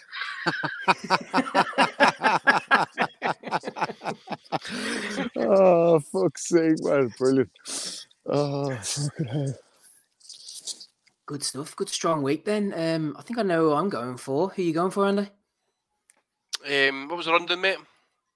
Oh, let's have a rundown, shall we? Uh, just quickly. That's a big first of rundown. all- No, It it's a big rundown. Oh, hang on. Sorry, I've, neg- Keep. I've neglected to mention this one actually from Horsecock. He said Whyte would fight for nothing. Oh, there we Johnny go. Nelson. There's, there's the winner right there. I forgot about that. That's the winner. The fella, the fella who's fucking taking litigation against the 80 20 split. Yeah, he do it for fucking nothing, man. Doesn't care about the money. So we throw him in, throw him in Why? late. Thurman as well for multiple offences, including his hairline. We got Floyd going into the NASCAR route. Uh, we had Audley Harrison, quite a strong week from him. A few casuals as well. We had Usyk doing the old uh, footy. Tony Bellew just wanting to go safely home to his wife and kids. Uh, Dillian Whyte and the riposte from Russ Anber. Uh, we had the Groat herself. A little spat with Savannah was good. We had the guard complete with his scarf. We had the suit. We also had Eubank, but it's got to be uh, only one man for me. I'm going for Bean, Andy. Hmm. Nelson's bringing it close up, mate, but yeah, I'll go with Bean. I think it'd been multiple offences and very, very thirsty man, so maybe you need to get his hole a wee bit as well, possibly. Two for Bean. Also, you going for? Uh, yeah, tough one actually because w- we need to uh, that moron who apparently put his life savings on Eubank uh, to win by stoppage and is now bankrupt. So I think you know he deserves a mention because you know he may have not have no money, but if he could win an award, that's great for him.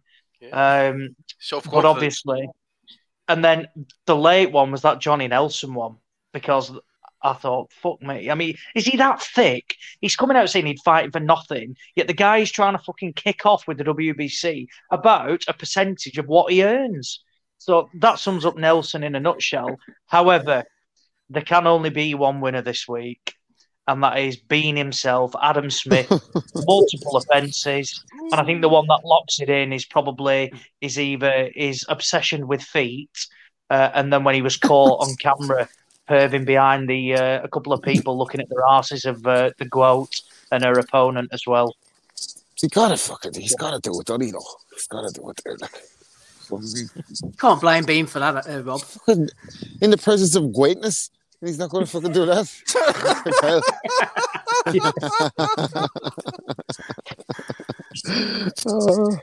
Who's it for you? Yeah. Wanna Bean as well, then, Rob? No, it's a surprise. I'm gonna give a surprise vote to uh, Alexander Usyk. Bit like man, come on, like give us a fucking break, will you? We can't. We're we're no closer to getting a fight. We think it's going to be you versus AJ. We don't. We do not need the fucking broken metatarsal or whatever that's going to put the fucking fight back, man. What are you doing? Like, you don't even play football. You're the fucking unified heavyweight champion of the world. Like, give us a break, will you? For fuck's sake. It's like Roy Jones playing no, wasn't he? basketball before the fight. That's what I'm saying. You come up to training, you're like, uh, look at Alexander, to sit there last week. Yeah, but I'm starting, though, aren't I? Yeah, you're starting, man. Like, but I'm just saying. Can't have too many of things. Can't, can't be too many of Peter Van Vossen finishes. well, he wants to get very, very feel with his first touch, I think. At least he can play football. Jade can't. You know what I'm saying?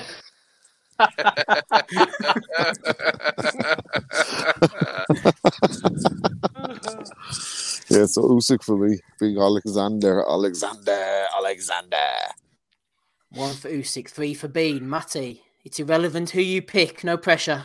Considering that it's irrelevant, Steve, I'm going to have to go with uh, Shawn Porter, Danny Garcia, and the Danny uh, Montana collection, which can be in your closet at the low, low price of $99.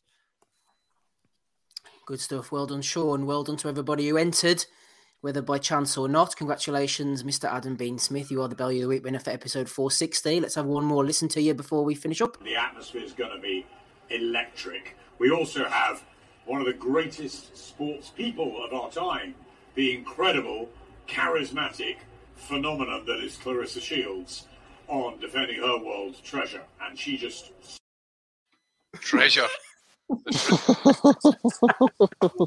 Long John Silver, fucking Claressa Shields. what the fuck is that about? All right, Fucking there, hell, Timberlake. In the skies and in the seas. Vaseline.